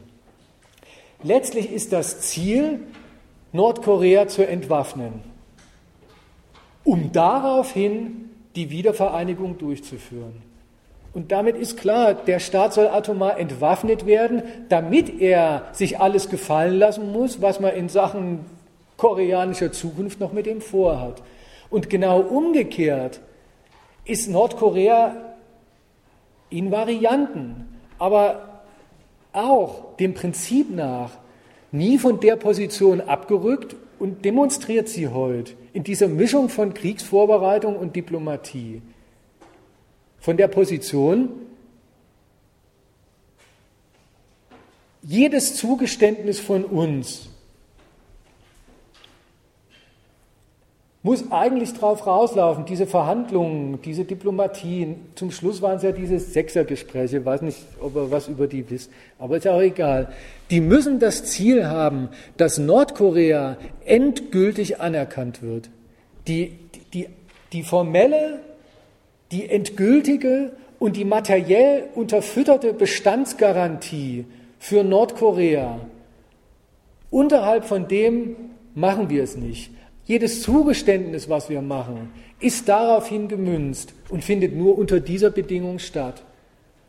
Ja, und so haben sich, und, und, und so haben sich beide Seiten wechselseitig behagt, sind manchmal zu irgendwelchen schmierigen Kompromissen gekommen, die dann entsprechend auch nie lange gehalten haben. Und da, da merkt man, also wenn man das jetzt so nachvollzogen hat, das Urteil darüber, was eigentlich jeweils Ziel, also was, was Prinzip des Gegensatzes ist, was also von beiden Seiten also dann das Ziel der Diplomatie war, wenn man, wenn man sich das überlegt hat, dann merkt man auch, wie total bescheuert hoch drei es ist, jetzt immer hinzugehen und den Koreanern ähm, vorzuhalten, die hätten sich an, an, an irgendwelche Vereinbarungen nicht gehalten. Mag ja sogar sein, dass die sich an Vereinbarungen nicht gehalten haben. Aber erstens haben die USA mindestens genauso oft wie Nordkorea Verpflichtungen nicht erfüllt, die sie vertragsmäßig, vereinbarungsgemäß eingegangen sind. Also rein was die Faktenlage anbelangt, nehmen sich da beide Seiten nichts. Das ist aber letztlich auch scheißegal. Entscheidend ist nämlich da nicht, wer zuerst wo mal was gebrochen hat. Übrigens, das geht wirklich bis zu so Albernheiten, dass die Amis sagen, ähm, ähm, dass wir mal was gebrochen haben, ist deswegen weniger schlimm, weil als der Nordkoreaner die Vereinbarung damals gebrochen hat, konnte er ja nicht wissen, dass wir genauso drauf sind. Also auch, aber diesen, diesen, diesen Schwachsinn, den, den, das, das ist halt letztlich das, das, das Ring oder das, dann auch das Beschönigen, in dem Fall eben das Beschönigen wovon? Davon, dass eigentlich die beiden Positionen, weil sie der Sache nach so einfach eines, also der Sache nach so ausschließend sind, sind sie, sind sie eines, wenn, ein, wenn nicht einer von beiden entscheidende Zugeständnisse macht, aber wirklich in der Sache, nicht in der Form, sind sie eigentlich auch, wenn man so will, gar keiner Verhandlungen fähig. Und das macht diese Verhandlungen so komisch. Das macht die, das, das macht die so, ähm, das ist ja schon, das ist ja schon bemerklich, dass es immer ein Hin und Her war von, ähm, von Brechen und dann wieder neu was auf die Tagesordnung bringen und so weiter. Weil das, was, das, was, die, das, was beide Seiten wollten, war, war das ging mit dem anderen notwendigerweise, war mit der, mit der jeweils anderen Seite notwendigerweise nicht zu machen. Weil jede Seite hat nämlich von sich aus immer gesagt, ich mache meine Zugeständnisse nur unter der Bedingung, und deswegen werden es auch nur reversible, also immer an diese Verbindung geknüpfte und auch wieder zurücknehmbare meine reversiblen Zugeständnisse mache ich nur, um das irreversible Zugeständnis von der anderen Seite zu erreichen. Also jedes Stück amerikanischen Eingehens, sagen wir mal, auf nordkoreanische Überlebensnöte, hatte immer, hatte immer zum Ziel, die sollen sich endgültig das heißt, nicht wieder rückgängig zu machen, atomar entwaffnen. Das haben sie nie gekriegt, weil nämlich umgekehrt Nordkorea immer gesagt hat und auch immer sagt, jedes Stück Zugeständnis, was wir machen in dieser ganzen Bewaffnungsfrage, Atomfragen, Kontrollfragen, das machen wir immer peu à peu und zwar immer zu diesem Zweck die endgültige, das heißt die nicht wieder rückgängig zu machende Bestandsgarantie seitens der USA zu kriegen. Und da merkt man, wie ähm, das ist miteinander nicht kompatibel. Erstens, deswegen ist es, das liegt an der Sache und nicht daran, dass die eine Seite verlogener oder hinterfotziger gewesen ist als die anderen oder beide gleich. Und eigentlich wirft das jetzt, wenn man jetzt so weit ist, hat man jetzt gleich schon die nächste Frage. Warum, warum dann eigentlich überhaupt so lange die Verhandlungen? Warum haben die Amis dieses Spiel so ewig mitgemacht, von dem sie immer, auch so periodisch, alle paar Jahre, und jetzt der, der, der letzte, glaube ich, ist der, ja, ist jetzt Obama gewesen, periodisch immer wieder sagen, auf dieses Spiel Nordkoreas lassen wir uns nicht mehr ein. Ewig dieses Erpressen. Die, die, die führen Verhandlungen nur, um Zugeständnisse zu erpressen. Warum machen sie es doch dann doch immer wieder? Da merkt man, den, das kann seinen Grund dann wieder gar nicht an Nordkorea selber haben. Da fällt mir übrigens, äh, äh, Klammer auf, das ist ja auch so ein beliebter, das ist ja auch so ein beliebter Vorwurf, Vorwurf in unserer Presse, den Koreanern vorzuwerfen, die würden die Verhandlungen dazu missbrauchen, Zugeständnisse zu erpressen. Verhandlungen sind das wechselseitige Erpressen von Zugeständnissen. Das ist, die, die, haben überhaupt nie und zu keiner Zeit und zwischen keinen zwei Staaten jemals einen anderen Inhalt, als dass man dem anderen was abnötigt, immer unter Hinweis darauf, schau mal, welchen Nutzen du von uns haben kannst oder womöglich welchen Schaden du erwarten musst, wenn du dem, was wir von dir wollen, nicht nachkommen. Jetzt da das so als Besonderheit hinzutun, dass der Nordkoreaner das, was er aufzubieten hat an Macht, als Erpressungsmittel benutzt, das ist lächerlich und lebt wieder bloß davon, dass man ihm das moralisch nicht zugestehen will, was er da beansprucht. Aber gut, Klammer zu. Ich war schon, ich hatte schon jetzt das Rätsel aufgemacht, was ist denn dann eigentlich der Grund, dass die, die Amis dieses, dass ihre ja nie ad acta gelegte Unversöhnlichkeit gegen Nordkorea, die so groß ist, dass sie es jetzt auch ihrerseits bis an den Rande des Krieges mal wieder eskaliert haben. Wieso sie, wieso sie angesichts dessen dann doch von, von Diplomatie so ganz nie lassen wollen. Wie gesagt, das kann an Nordkorea gar nicht liegen, sondern liegt schon wieder, also es ist jetzt das, sozusagen das dritte Mal,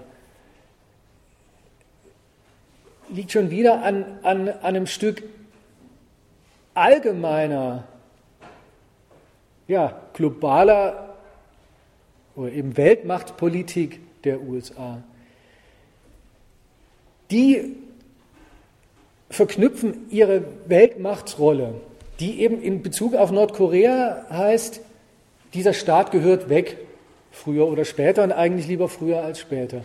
Die verknüpfen die Rolle, von der aus sie sich dieses Urteil und diese Entscheidung und diesen Zweck anmaßen, zugleich damit, dass sie auf eine ganz bestimmte Methode Wert legen, die, die ihrerseits dem geschuldet ist, dass sie sagen, und das ist gar nicht einfach nur eine bilaterale, ein bilaterales, eine bilaterale Feindschaft. Wir sagen, die gehören weg und die haben dann und die haben zu kuschen oder es gibt halt einen Bumm zwischen uns beiden. Sondern diese bilaterale, wenn man so will, Bestreitung, Bestreitung der Existenzberechtigung Nordkoreas, wollen sie als erstens regionales, aber darüber hinaus als internationales Problem in der gesamten Staatenwelt verankert wissen. Und, die, und darum ist denen die Methode, wie sie Nordkorea fertig machen, ungefähr genauso wichtig ge gewesen und immer noch wie der Zweck. Und das heißt ja nie, den Krieg schließen sie als Mittel, als Methode, den Staat fertig zu machen, endgültig aus. Im Gegenteil. Aber einstweilen sagen sie, das, die, dieser, die, diese Frontstellung gegen Nordkorea, die wollen wir als eine internationale Frontstellung gegen Nordkorea. Wir wollen andere einbeziehen, andere Mächte einbeziehen. Wir wollen, dass das die anderen, vor allem eben die großen regionalen Mächte, die auch die großen Konkurrenten der USA sind, China, Russland, Japan, auch Südkorea übrigens, wir wollen, wir wollen, dass die das zu ihrer Linie machen. Da heißt Weltmacht an der Stelle, wenn wir so ein Anliegen von der Güteklasse haben, dann sollen alle anderen relevanten Mächte, die auch ein Interesse dort in dieser Region und überhaupt als Mitspracheberechtigte in Weltordnungsfragen haben, dann sollen die, also dann definieren wir sozusagen denen hin, wie die ihr Interesse daraufhin auszurichten haben, wie die das zu sehen haben, dann, dann schließen wir die als, als Mächte gar nicht aus, sondern wir laden sie sozusagen dazu ein, sich an unserem Programm zu beteiligen und das zu ihrem Programm zu machen. Das ist, ähm, ich habe das vorhin schon mal gesagt, das ist, ähm, da sind, darin sind die Amerikaner jetzt sehr weit fortgeschritten. Tatsächlich, außer China hat Nordkorea keinen, keinen Verbündeten und keinen noch so halbscharigen keine noch so halbscharige Schutzmacht mehr, die sich irgendwie auf was Ziviles mit denen einlässt. Aber wenn heutzutage immer so getan wird, als ob ja, die Krutheit dieses Regimes sich auch daran beweist, dass es auf der ganzen Welt isoliert ist, Ungefähr, man sieht doch, wie bescheuert und wie abwegig und abartig und unmenschlich und verbrecherisch das Regime ist, wenn die ganze Welt sich davor ekelt, mit denen in Kontakt zu treten. Dann, dann ist dagegen zu sagen, das war, da haben die USA lange dafür gebraucht und es ist ihnen noch nicht mal heute endgültig gelungen, dafür zu sorgen, dass die, dass die restlichen Staaten sich, sich überhaupt diese Isolation gefallen lassen. Also auch Staaten wie Japan, die man hier bei uns in der Presse ja nur kennt als, das sind enge strategische alliierte Verbündete der USA, die ihrerseits eine, eine gediegene Feindschaft gegen, gegen Nordkorea haben, die sind von sich aus überhaupt nicht auf dem Standpunkt einfach gestanden, also muss man Nordkorea fertig machen ohne Ende, man muss die abschnüren und so. Strangulieren ökonomisch. Die haben jahrzehntelang also ehrlich gesagt, bis vor kurzem haben sie gesagt, ein bisschen einwirken, zivil Geschäfte machen mit Nordkorea. Das bringt unser Anliegen gegen Nordkorea viel mehr voran, als wenn wir einfach nur uns in diese Feindschaft einreihen, die die Amerikaner gegen Nordkorea eröffnen. Dann haben sie zum Beispiel Nordkorea mal so als Eisenbahnbrückenkopf ähm, für eine alternative Handelsroute nach, nach Europa, also für japanische Waren durch Sibirien nach Europa gesehen, haben gemeint, auf die Weise kann man, kann man wirtschaftlich und dann auch politischen Einfluss auf, auf Nordkorea nehmen. War es und ist es auch immer eine, noch eine japanische Kalkulation, dass einfach so eine friedliche oder kriegerische, aber Wiedervereinigung Südkoreas mit Nordkorea vom Standpunkt Japans aus auf jeden Fall eins bedeutet, der, in, der ja sowieso schon total hochgekommene, ökonomisch und militärisch erstarkte japanische Konkurrent Südkorea wird gleich doppelt so stark. Das passt denen überhaupt nicht. Mal abgesehen von der militärischen Betroffenheit, ja, die ganzen Anrainerstaaten, auf die die USA sich jetzt berufen und sagen, ähm, ihr tut gut daran, in dieser Kriegsfront gegen Nordkorea mitzumachen, die sind doch erstmal, die sind erstmal davon betroffen. Und zwar im Unterschied zu den USA direkt mit ihren Territorien davon betroffen. Wenn Nordkorea sagt, der letzte ultimative Abwehrschlag gegen eine amerikanische Invasion ist der Einsatz unserer Atomwaffen. Die haben von sich aus erstmal alles mögliche andere zu tun gehabt. Auch solche, wie gesagt, solche engen Verbündeten wie Japan und auch wie Südkorea, als bloß, äh, als eben sich, sich in diese amerikanische Front gegen, gegen, gegen Nordkorea einzureihen. Aber genau das sollten sie tun. Und auch das hat, auch dieser amerikanische Wille, der hat so seine unterschiedlichen Ebenen. Erstmal ist es ja eine Hilfe für die USA in ihrer Frontstellung gegen das gar nicht, das zwar minderte, minder, aber gar nicht unbemittelte, also gar nicht ohne Mittel versehene äh, Nordkorea. Es verbilligt das auch, macht es einfacher, ein, ein, eine ja, für einen Kollaps dieses Staats zu sorgen, indem er ihm mit Hilfe aller umliegenden Mächte von allem abschnürt.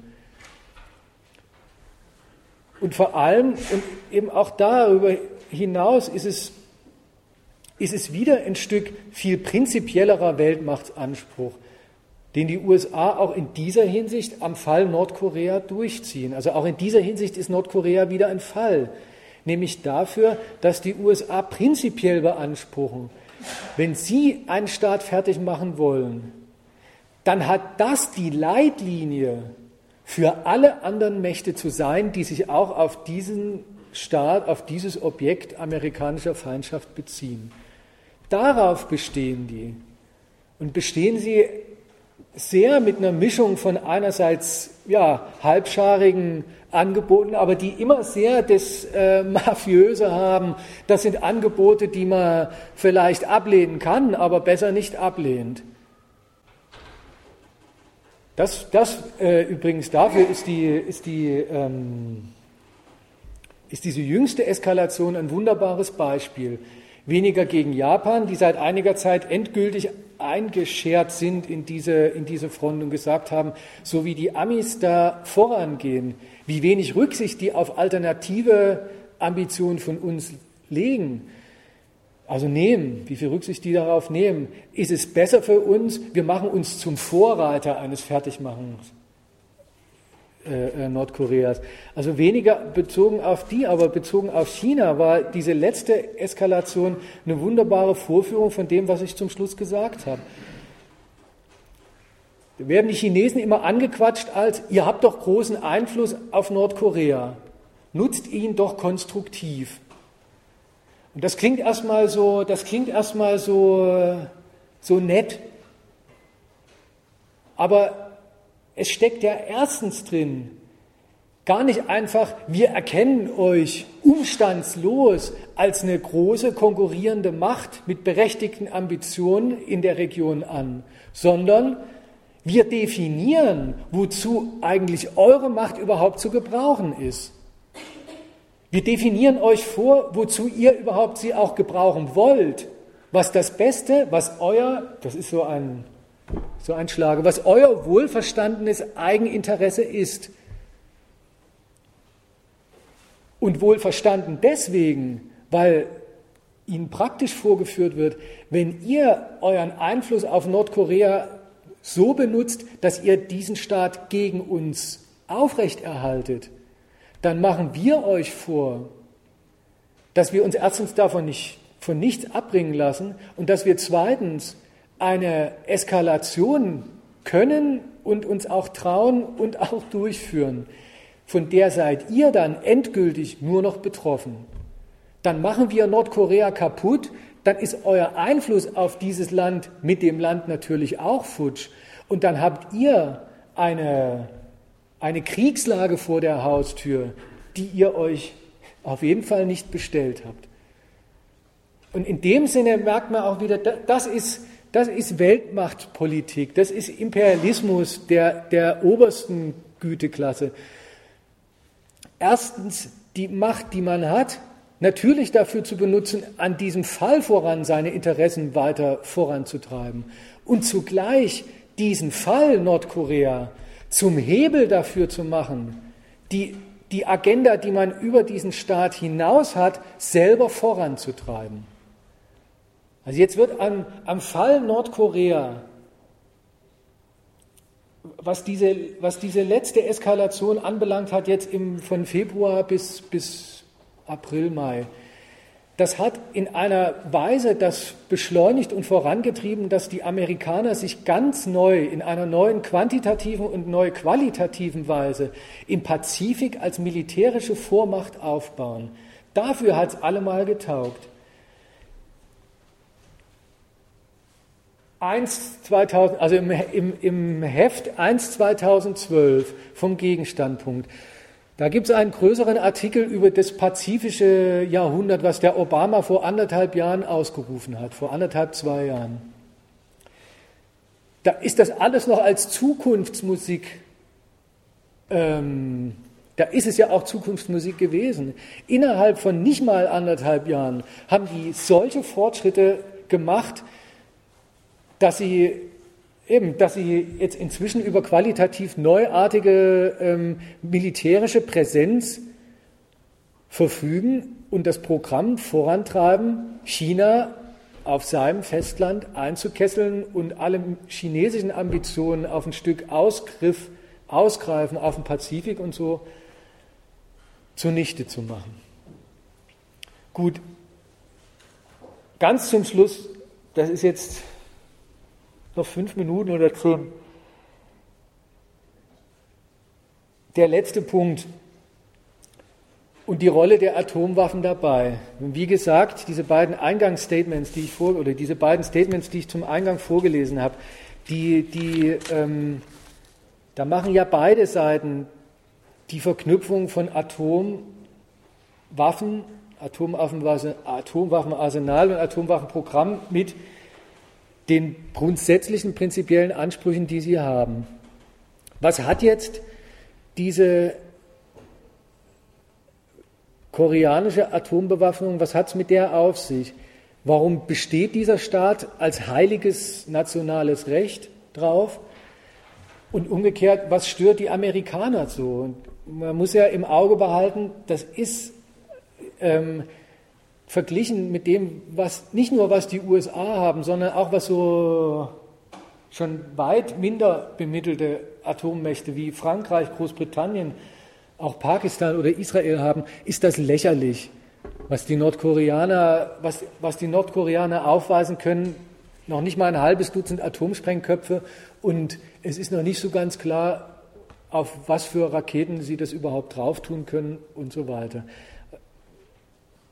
Was stört auch an so einer kleinen Atomwaffe?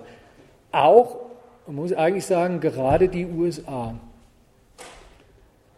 Und was leistet so eine Atomwaffe im Unterschied zu, zu, zu anderen Waffen? Ja, eins ist klar, das hat, die, hat eine, die hat ein vergleichsweise großes Vernichtungspotenzial. Auch wenn es nicht ganz so groß ist wie das, was, auf was die USA zurückgreifen können. Aber mit der Verfügung über Atomsprengköpfe und entsprechende Trägermittel ist so auch so ein, so ein Winzstaat im Prinzip wie Nordkorea in der Lage, überhaupt, ein, überhaupt den Amerikanern in ihrer Kriegsführung ja, was eigentlich? Gar nicht in dem Sinne Paroli zu bieten, dass sie mit denen gleichziehen könnten.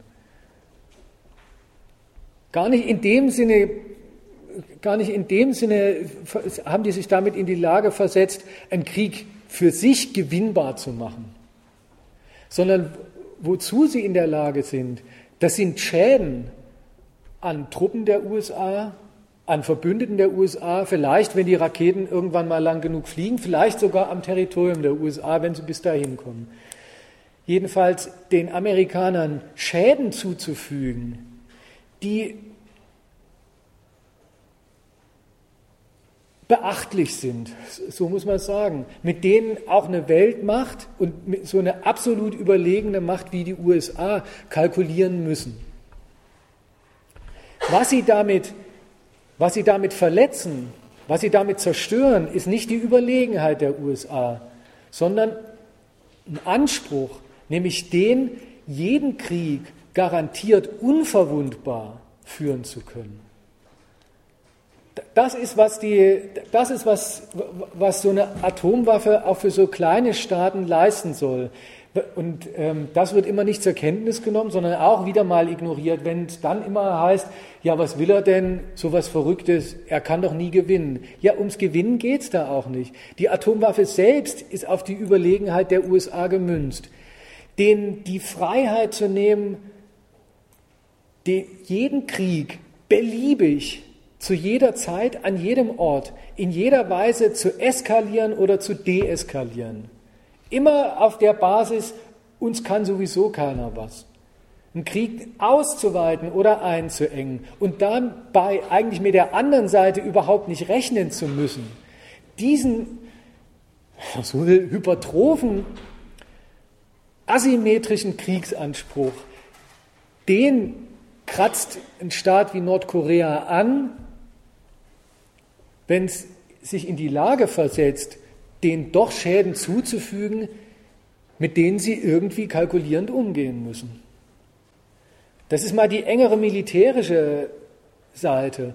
Und die eigentliche, und dann wieder eben in der, in der Ebene drüber, die, die, die, die politische Zwecksetzung davon ist, man zwingt dem anderen im Krieg, für den Fall des Krieges, unschöne Kalkulationen auf und erhofft und erwartet sich davon, dass er, einem, dass er dann doch vom Krieg Abstand nimmt und einem politische Zugeständnisse macht. Das ist, die, das ist der politische Witz solcher Atomwaffen bei kleinen Mächten, die wissen, wen sie als Feind haben. Und ganz zum Schluss will ich, will ich mal ein Zitat vorlesen, das finde ich einfach umwerfend, ehrlich in, in gewissem Sinn, von einem, das ist so ein deutscher, so ein deutscher Kriegsstratege, der ist einfach erfrischend ehrlich. Und das meint er alles als, das, das meint er, was der sagt, meint er, und deswegen müssen, muss man auf solche Staaten aufpassen und darf das nicht zulassen. Aber der, der, ähm, der schreibt also, der ist damals, wo er das geschrieben hat, Chef des Instituts für strategische Analysen in, in Bonn gewesen und ist jetzt irgendwo, ich glaube, bei, bei diesem Rüstungskonzern, bei EADS ist er jetzt irgendein Schaltbonze. Also der schreibt, die militärische Überlegenheit des Westens ist unbestritten. Jetzt redet er über das engere kriegsmäßige Beschaffungsmotiv, Anwendungsmotiv für Atomwaffen. Wenn das Krieg, Führen von Kriegen jedoch Clausewitz zufolge kein Selbstzweck ist, sondern vielmehr das Ziel hat, dem Gegner den eigenen Willen aufzuzwingen, dann erscheint eine Schlussfolgerung, eine Schlussfolgerung geradezu unausweichlich. Wenn nicht westliche Länder in einem konventionellen Krieg gegen westliche Streitkräfte keine Chance haben, dann führen sie eben einen unkonventionellen Krieg. Demnach sind nicht Verrücktheiten, Wahnsinn oder Menschenverachtung das Haupt, das Hauptmotiv für die Beschaffung von Massenvernichtungsmitteln, sondern zweckrationales Verhalten. Und über das, sozusagen über den tieferen politischen Sinn von dieser kriegsmäßigen Kalkulation schreibt er dann Folgendes. Das hängt mit der Tatsache zusammen, dass nukleare Macht Staaten einen besonderen Status in den internationalen Beziehungen verleiht. Nukleare Macht zwingt anderen Ländern, und zwar auch Kernwaffenstaaten, eine deutliche Zurückhaltung auf und beeinflusst das Risikokalkül von Entscheidungsträgern im Hinblick auf die Bedrohung vitaler Interessen dieses Landes. Dieses Landes also, was sich Atomwaffen zulegt. Nukleare Risiken disziplinieren Kriegsziele. Bedingungslose Kapitulation ergibt als Forderung an einen Kernwaffenstaat keinen Sinn. Es ist nicht ratsam, einen Kernwaffenstaat in die Ecke zu manövrieren. Und jetzt stellt er noch die, quasi die Prüfungsfrage im Hinblick auf, den, auf diesen 78-tägigen Bombenkrieg der NATO gegen, gegen Jugoslawien damals. Hätte die NATO 78 Tage lang die Hauptstadt eines Landes bombardiert, wenn dieses im Besitz von Atomwaffen gewesen wäre? Ja, so ungeschminkt drückt er aus, was der Anspruch, der westliche Anspruch ist, der sich nicht eben hier in dem Fall mit nordkoreanischen Atomwaffen verträgt. Wen stört denn das, dass seine Forderung nach bedingungsloser Kapitulation keinen Sinn mehr macht. Doch nur eine Macht, die so eine Forderung auf jeden Fall in ihrem Anspruchsrepertoire hat. Gut, und deswegen ist auch klar, lassen sich die USA die Verletzung dieses Anspruchs erstens nicht gefallen. Das macht es eigentlich zu dem Haupt- und Oberverbrechen von Kim, dass er sich dieses Mittel anscheinend ziemlich erfolgreich zugelegt hat, also mit ein paar erfolgreichen Zwischenresultaten. Alles, was der sonst noch macht, geht darin ein und wird darin, quasi löst sich darin auf, dass er sich das zugelegt hat, was ihm nicht zusteht, weil es die jederzeitige Freiheit der Amis zu unverwundbaren Kriegführen beeinträchtigt. Und zweitens ist zugleich klar, dass die Amis sich kein bisschen davon beeindrucken lassen. Also das ist, das ist dann das andere, richtig, das, äh, richtig wie als Widerlegung all dessen, was der damit versucht. Nicht wie, sondern das ist es, praktisch. Sagen Sie, erst, Sie wappnen sich sowieso gegen, diese, gegen dessen Atomrüstung. Sie, Sie, Sie zeigen sich unbeeindruckt. Übrigens auch hier wieder, das ist, mal, das ist die wirkliche Erklärung für diese eigenartige Diplomatie, diese, Doppel, diese diplomatische Doppellinie, dass man einerseits immer den nordkoreanischen Atomteufel vier Meter groß an jede Wand malt und zugleich sagt, die, die können nichts. Widerspricht sich ein bisschen, ja, aber wie gesagt, auf, sachlichen, auf sachliche Richtigkeit ist, eh kein, ist da eh nichts zu geben. Der Inhalt davon ist, von dem, ach, die können nichts, ist, wir lassen uns jedenfalls von, durch die von nichts abbringen.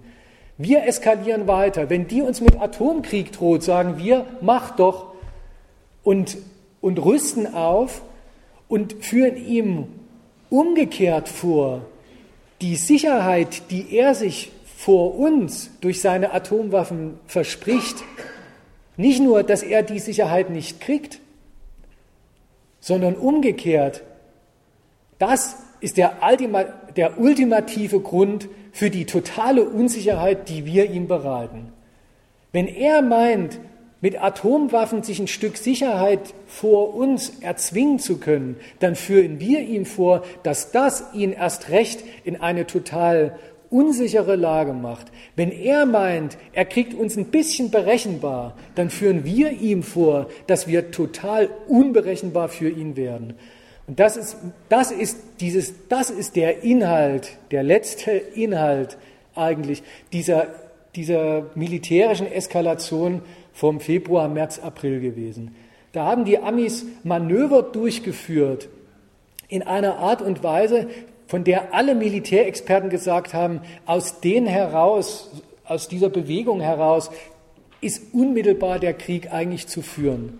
Die haben zum ersten Mal ihren Atomschirm über Korea, über Südkorea aufgespannt, also haben, haben ihre amerikanischen Atom-U-Boote, also U-Boot-gestützten Atomraketen, ihre Langstreckenbomber und so weiter in Stellung gebracht und haben übrigens als was war, das, was war das erklärte Übungszweck? Manöver sind ja immer zum Üben da.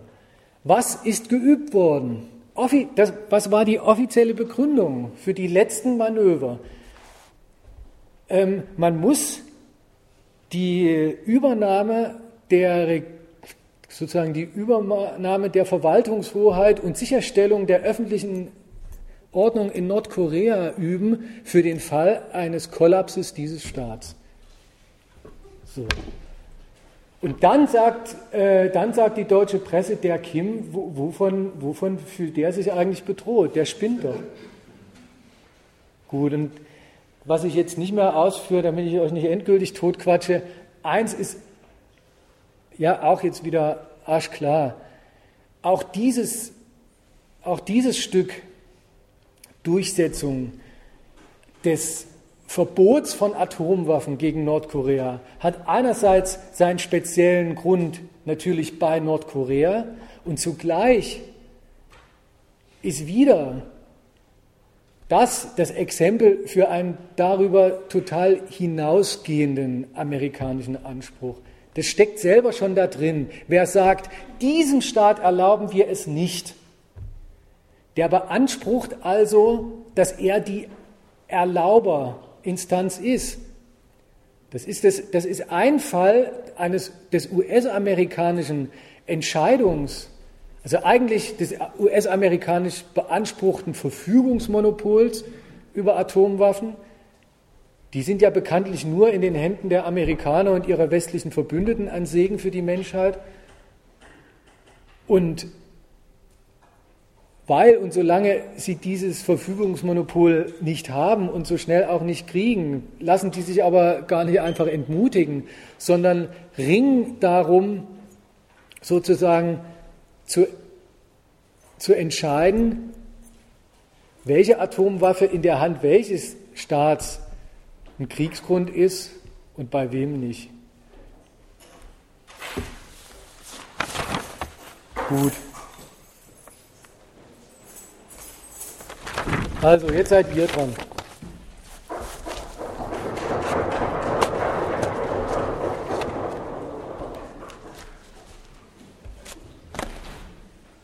Ja.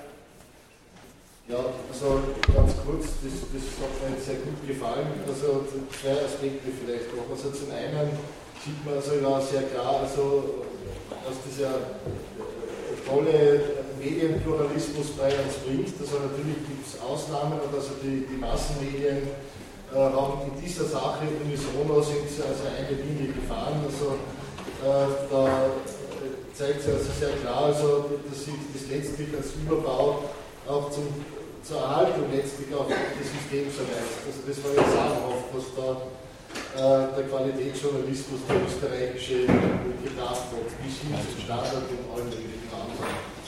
Äh, der Konflikt ist, glaube ich, schon etwas früher losgegangen wieder. Das ist im Dezember passiert mit dem Start des Satelliten. Da hat man Korea vorgeworfen, also Nordkorea, äh, dass es ja unglaublich ist, dass wir mit einer Trägerrakete sozusagen einen Satelliten ins All befördern haben, wie, sonst. Also äh, mit einem Hubschrauber wird es halt schwer gehen. Und natürlich, aber überall wird also zivile Weltraumforschung und militärische, also gibt es irgendwo Zusammenhänge, das ist ja nicht jetzt irgendwas Spezifisches, als ob es das nicht in den anderen Ländern auch gäbe. Und dann diesen Satellitenstart auch noch mit Sanktionen also zu bestrafen seitens der UNO, also das glaube ich war also einer dieser, dieser Punkte, die, das, äh, die also den, den Norden auch sehr verärgert haben. Das zweite ist, man redet ständig von der atomwaffenfreien Halbinsel Korea, äh, als ob nicht also im, im, Süden, als ob die USA dort nicht also durchaus also reichlich Atomwaffen hätten. Also es ist ja nicht so, dass es nur äh, diese zwei, drei, vier, fünf oder auch sechs äh, äh Atom eben im Norden gibt, sondern im Süden gibt es seit, seit langem bereits äh, Atomwaffen, möglicherweise nicht im Besitz Südkoreas, aber der USA. Und die USA haben ja auch die militärische Hoheit über die südkoreanischen Truppen. Also das ist nur das. Ja, ja jetzt muss man, ja, ist recht, ich meine, ich muss man an zwei Stellen aufpassen. Das eine ist, ähm, ich weiß nicht, vielleicht war es ja gar nicht so gemeint.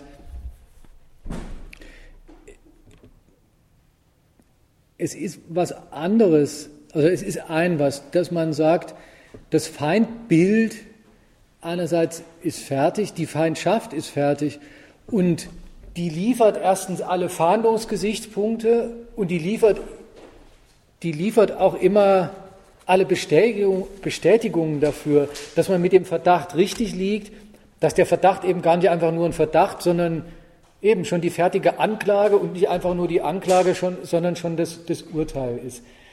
Und deswegen werden plötzlich bei so einem Staat wie Nordkorea geht einfach jeder davon aus, ja, wenn der eine Rakete ins All schickt, ähm, dann kann es sich nur um, um etwas Militärisches handeln. Da, also, das ist, was, das ist ein, was die, diese Schlussfolgerung, sich zu erklären, eben durch die Feindschaft und das entsprechende Feindbild. Besser nicht einmischen, tut man sich in die Frage, wozu es gedient hat. Also ähm, ich weiß nicht, was der damit wollte. Ich weiß eins,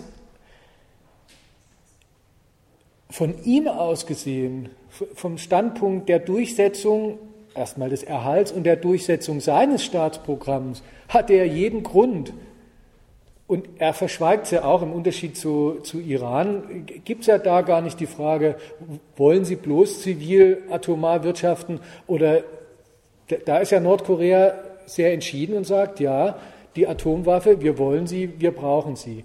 Also immer, ähm, immer soll man sich, glaube ich, dem enthalten, ähm, wie viel wie viel ist dann an, diesen, an der Aufregung, an, an den Enthüllungen, wie viel ist wahr, wie viel ist gelogen, wie viel ist schlicht erfunden. Der Punkt ist immer, von welchem Standpunkt, man muss sich klar machen, von welchem Standpunkt aus wird es formuliert. Das andere, aber ich, ich hoffe, ich bin nicht so missverstanden worden, es ist eben ein Unterschied, ob man sich erklärt, warum ein Staat hier so viel Wert auf die Atomwaffe legt. Oder ob man sagt, und ich meine, er hätte auch das Recht dazu. Über letzteres habe ich nicht geredet. Was an, und, ähm, und, und deswegen ist es, das ist das, das Zweite, aber ich, ich nehme es mal als, als Stichwort auf es gibt doch, es gibt, ja, es gibt diesen Vorwurf, die Amis messen, die USA messen mit zweierlei Maß, was so, was so die Atomrüstung anbelangt. Nicht nur, aber auch bezogen auf, ähm, auf die koreanische Halbinsel. Was heißt da schon Denuklearisierung? Und jetzt kann man sich wieder entscheiden, gibt man sich enttäuscht und sagt, ähm, die erfüllen ja selber gar nicht den gleichmacherischen Maßstab, den sie, den sie aller Welt unterbreiten. Oder entnimmt man dem, wie der gemeint ist? Und, und, und, und klar ist, wenn, wenn, wenn die USA, und die arbeiten ja daran und, und haben das nach wie vor jetzt etwas zurückgestuft, aber immer noch als Gegenstand ihrer, ihrer Politik, ihrer Weltpolitik, auch ihrer Diplomatie und diplomatischen Titel. Wenn die sagen, es brauchen, es brauchen ein Kontrollregime, ja, richtig, ein, ein, ein, ein Rechtsregime in Sachen Atomwaffen auf der Welt, dann ist arschklar, Recht, also groß geschrieben, ne? Recht ist das dann, ist dieses Regime nicht in dem Sinn, dass alle Betroffenen eine Rechtsgleichheit, was ihren Atomwaffenbesitz anbelangt haben, sondern dass für alle gleichermaßen die USA die letzte Instanz sind, die sagt, ähm, ist erlaubt oder nicht erlaubt. Also wenn ist das der, oder nicht wenn, sondern das ist der, das ist der Anspruch. Und das soll man sich eben gar nicht erst verdolmetschen in ein, ähm, in ein Paragraphenwerk und dem werden dann alle gleichermaßen unterworfen, nur um darüber enttäuscht zu sein, dass, ähm, dass die, die das Paragraphenwerk am, am, am lautesten favorisieren, ähm, dem am meisten widersprechen. Da fällt mir, also ich quatsche jetzt einfach, ihr müsst mir einfach unterbrechen. Ja. Ähm, was mir daran noch so auffällt, also gerade an diesem, an diesem Atomregime, das ist der Punkt, das ist auch so ein Punkt, an dem man sich klar machen kann, wie geht eigentlich, wie geht US-amerikanische Suprematie, wie, wie funktioniert Weltpolitik einer solchen Weltmacht. Jetzt wollen Sie Nordkorea atomar entwaffnen. Obama hat, wie er angetreten ist, selber das Ideal formuliert, am liebsten wäre ihm die atomare Abrüstung der ganzen Welt. Man weiß warum, ich habe es ja, ja gesagt, man weiß, was einen amerikanischen Präsidenten an weltweit verteilten Atomwaffen stört. Gut, jetzt ist das Jetzt ist das der Anspruch, der engere Anspruch an Nordkorea, der weitere, fast schon ein Ideal, oder eigentlich hat es den Status eines imperialistischen Ideals, dass sie das, das erstmal so nicht erfüllbar ist. Und jetzt stellt man fest, das macht so ein Ami gar nicht verzagt. Bei dem ist Weltmacht auszuüben gar nicht, ich erreiche alle meine Ziele, eben hier die atomare Entwaffnung, oder wenn nicht, dann ist es einfach nur ein großes, finsteres Fass voller Nichts und ich bin total enttäuscht, sondern da ist, da ist der Anspruch selbst und ihm nachzugehen, noch lange bevor man ihn erreicht, ist, ist da schon die Art, wie man Weltmacht ausübt und wie man amerikanisches Regime über die Welt ausübt. Denn nur mal als Beispiel Nordkorea eben. Erstens, die haben ja es tatsächlich, also was ich meine ist, dieses Anliegen, noch bevor sie es dem Endzweck nach erfüllt haben, erfüllt für die USA auf jeden Fall schon mal die Aufgabe, dass sie damit Weltlage definieren. Worum dreht sich Weltpolitik? Worauf haben die anderen sich einzustellen bei uns? Bis hin zu sowas, was sind eigentlich die offiziellen, inzwischen auch völkerrechtsoffiziellen diplomatischen Eingriffstitel und Kriegstitel? Und, und wenn man das so sieht, da ist festzustellen, haben die Amis sehr viel schon hingekriegt. Also erstens die, die, die Durchsetzung die weltweite, sogar bei China und Russland, die weltweite Durchsetzung des Urteils, nordkoreanische Atom- und Raketenprogramm ist illegal. Das ist eine Leistung, die sie erreicht haben. Was sie, was sie darüber hinaus erreicht haben, ein ganzes über Nordkorea weit hinausgreifendes Regime von, von Regelungen im UN-Sicherheitsrat. Und da gibt es unterschiedliche, auch noch so Unterorganisationen, die zum Beispiel inzwischen es völkerrechtsoffiziell gemacht haben, dass, die, dass man jeden, jedes Schiff, egal wo, auf freiem Meer oder in irgendeinem Hoheitsgewässer aufbringen darf, wenn man den Verdacht hegt, der könnte irgendwie was zur Proliferation, also zur Weiterverbreitung von Massenvernichtungsmitteln oder Trägermitteln und so weiter äh, ähm, beitragen. Also an, an, diesem, wie gesagt, ähm, einerseits ist es natürlich das Ziel, diesen Staat nuklear zu entwaffnen und zugleich sind alle ist, ist dieses Ziel seinerseits der Hebel dafür, ein Stück Weltmacht voranzubringen und Weltlage zu definieren. Bis dahin, ich habe es ja eben schon gesagt, dass, ähm, dass es heutzutage, beim, das letzte Mal war es beim, beim Saddam Hussein, dass es der dann doch von allen Staaten geschluckte offizielle Begründungstitel dafür war, den Irak zu überfallen. Also soweit muss man es muss, muss man das bringen. Und da merkt man, die Produktivität, Weltmacht heißt, heißt da so ein Gegensatz gegen, gegen so ein Land wie, wie Nordkorea, so eine Feindschaft in einer viel weitergehenden Weise für sich produktiv machen. Jedenfalls die ganze, den ganzen Rest der Welt damit zu behelligen und, und jeden vor die Alternative zu stellen, wie hältst du es mit diesem Anliegen?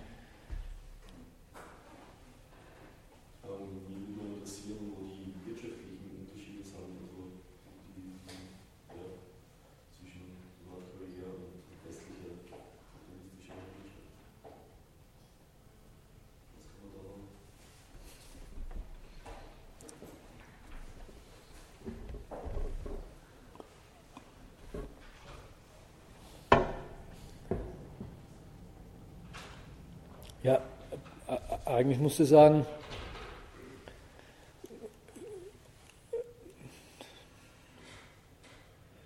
alles, was man so mitkriegt. Nordkorea ist vor allem eine gediegene Kriegswirtschaft. Also es, ähm, alles, was ähm, es heißt ja immer, und die Partei heißt auch Partei der PDAK, Partei der Arbeit Koreas. Und sie reden von Sozialismus und Planwirtschaft und so weiter. Und klar, und das ist auch eine Staatswirtschaft. Aber ähm, eigentlich ist, der ganze, ist das ganze abweichende System ihres Wirtschaftens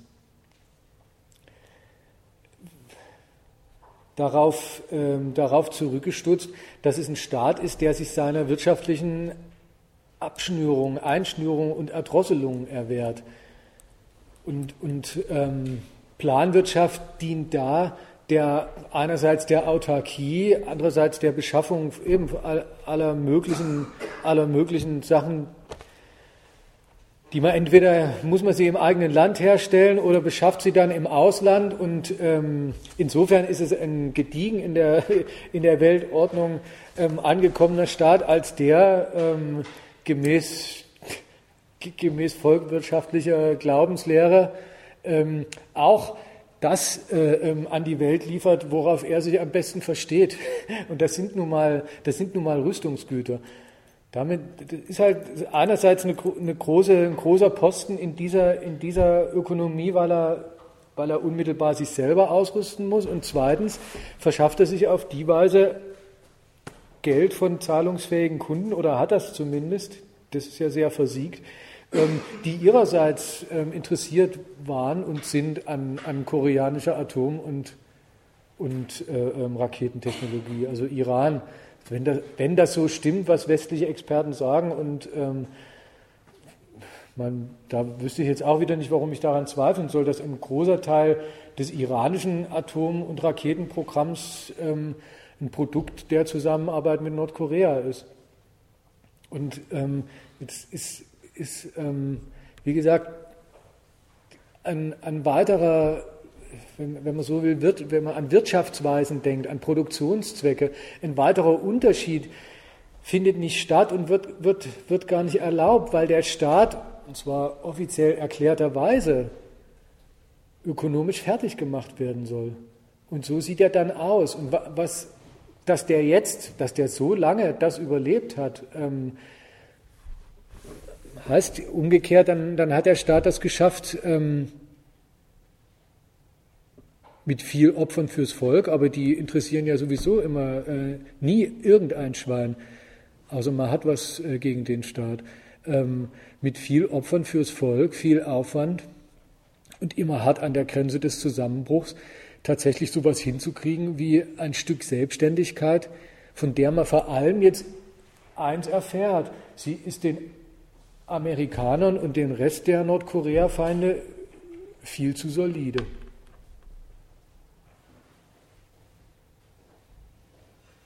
Und das ist wirklich so, ach, aber ich wollte mich ja echt nicht mehr aufregen, aber das ist so, so, ähm, so bodenlos. Ich denke jetzt wieder an diese Talkshow. Wie, der, wie dieser Stefan Cornelius einerseits alles aufzählt, was es an laufenden Sanktionen gibt. Zweitens aufzählt, was er sich an chinesischen Beiträgen zu den Sanktionen noch vorstellen kann, zusätzlich an, an, an Abschnüren, an, an Erdrosseln.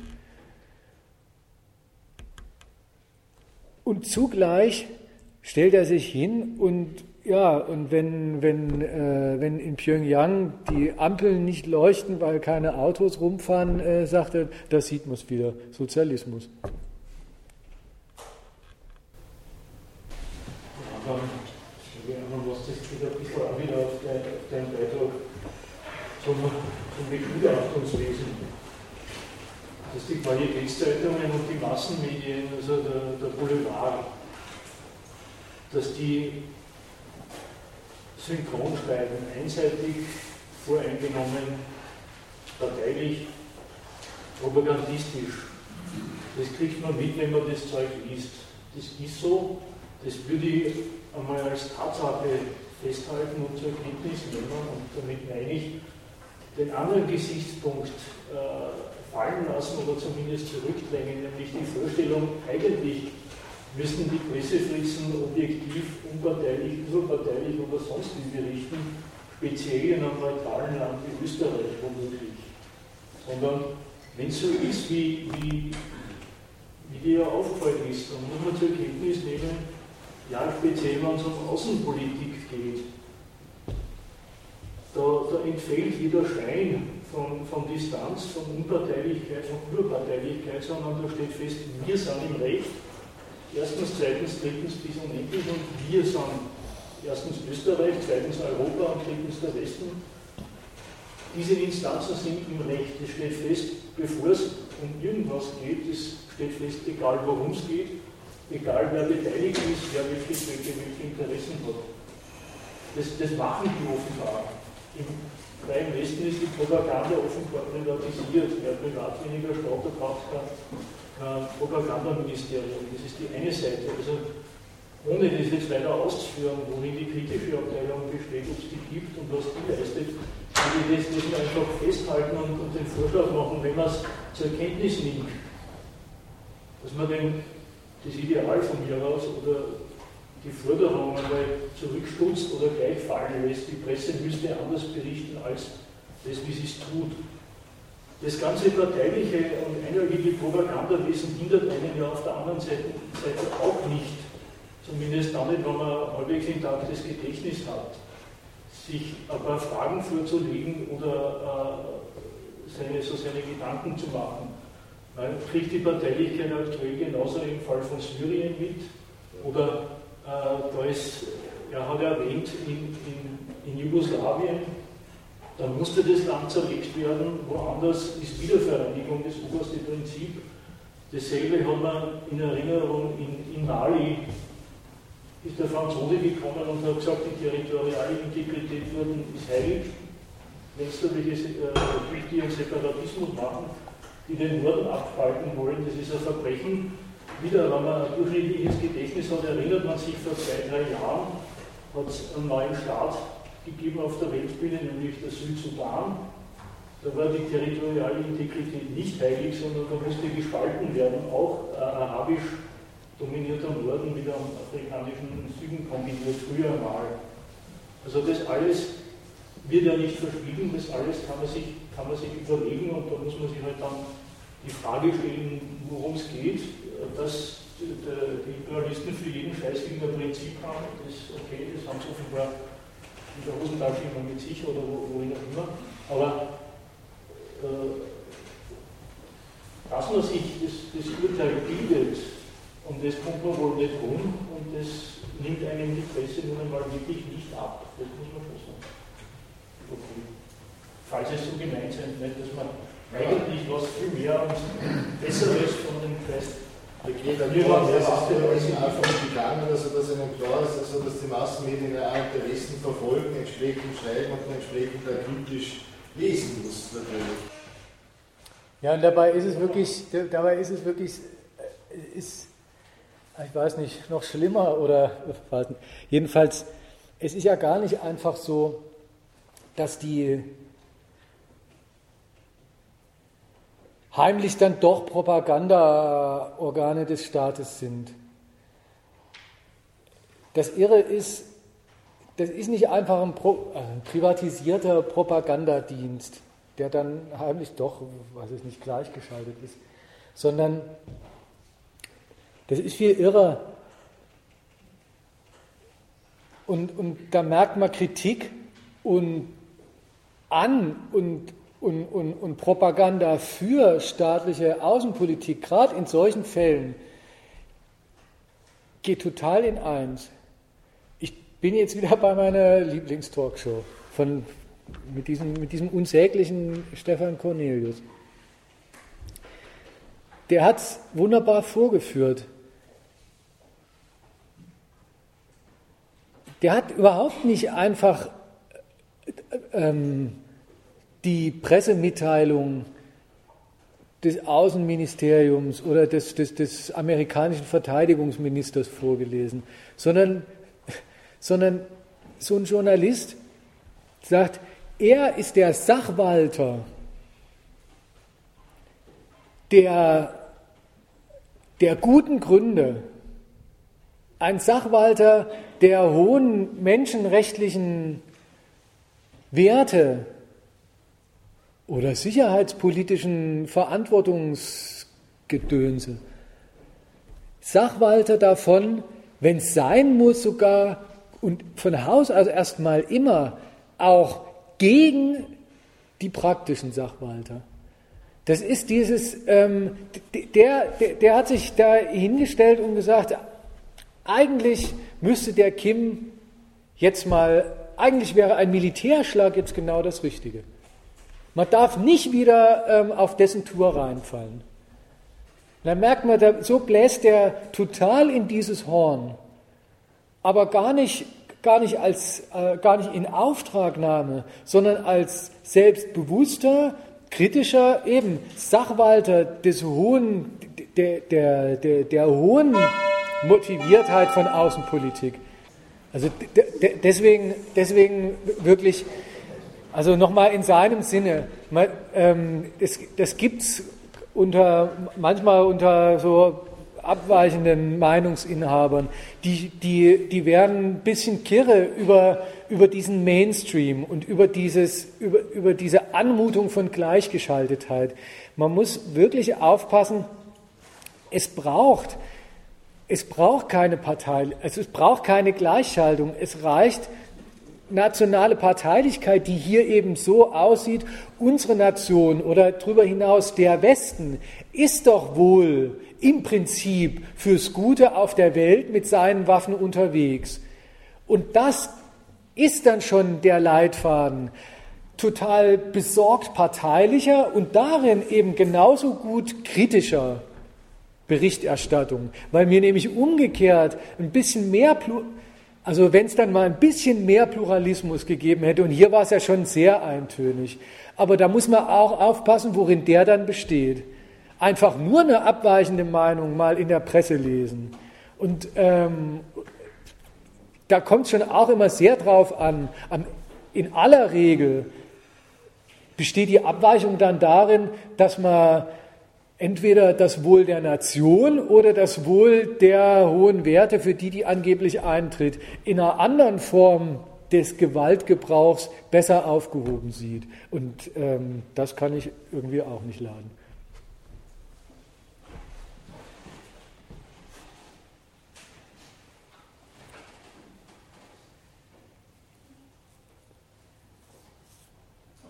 Es gibt übrigens, jetzt um noch ein bisschen Werbung in eigener Sache zu machen, demnächst in 10 oder 14 Tagen erscheint der, das neue Heft, das Juni-Heft unserer Zeitschrift Gegenstandpunkt. Und über diese ganze, diese ganze Abteilung, die hohen Titel der westlichen Vormächte für, für ihren stinknormalen Gewalteinsatz auf der ganzen Welt immer Submenschenrecht. Ist ein großer Artikel drin und der hat auch einen längeren Abschnitt darüber, wie die nationale Öffentlichkeit dieses Selbstbild von modernem Imperialismus im Sinne von ähm, ich sorge für das, ich sorge dafür, dass es den Menschen auf der Welt gut geht, indem ich dafür sorge, dass sich alle Staaten auf der Welt an unsere Ordnung halten.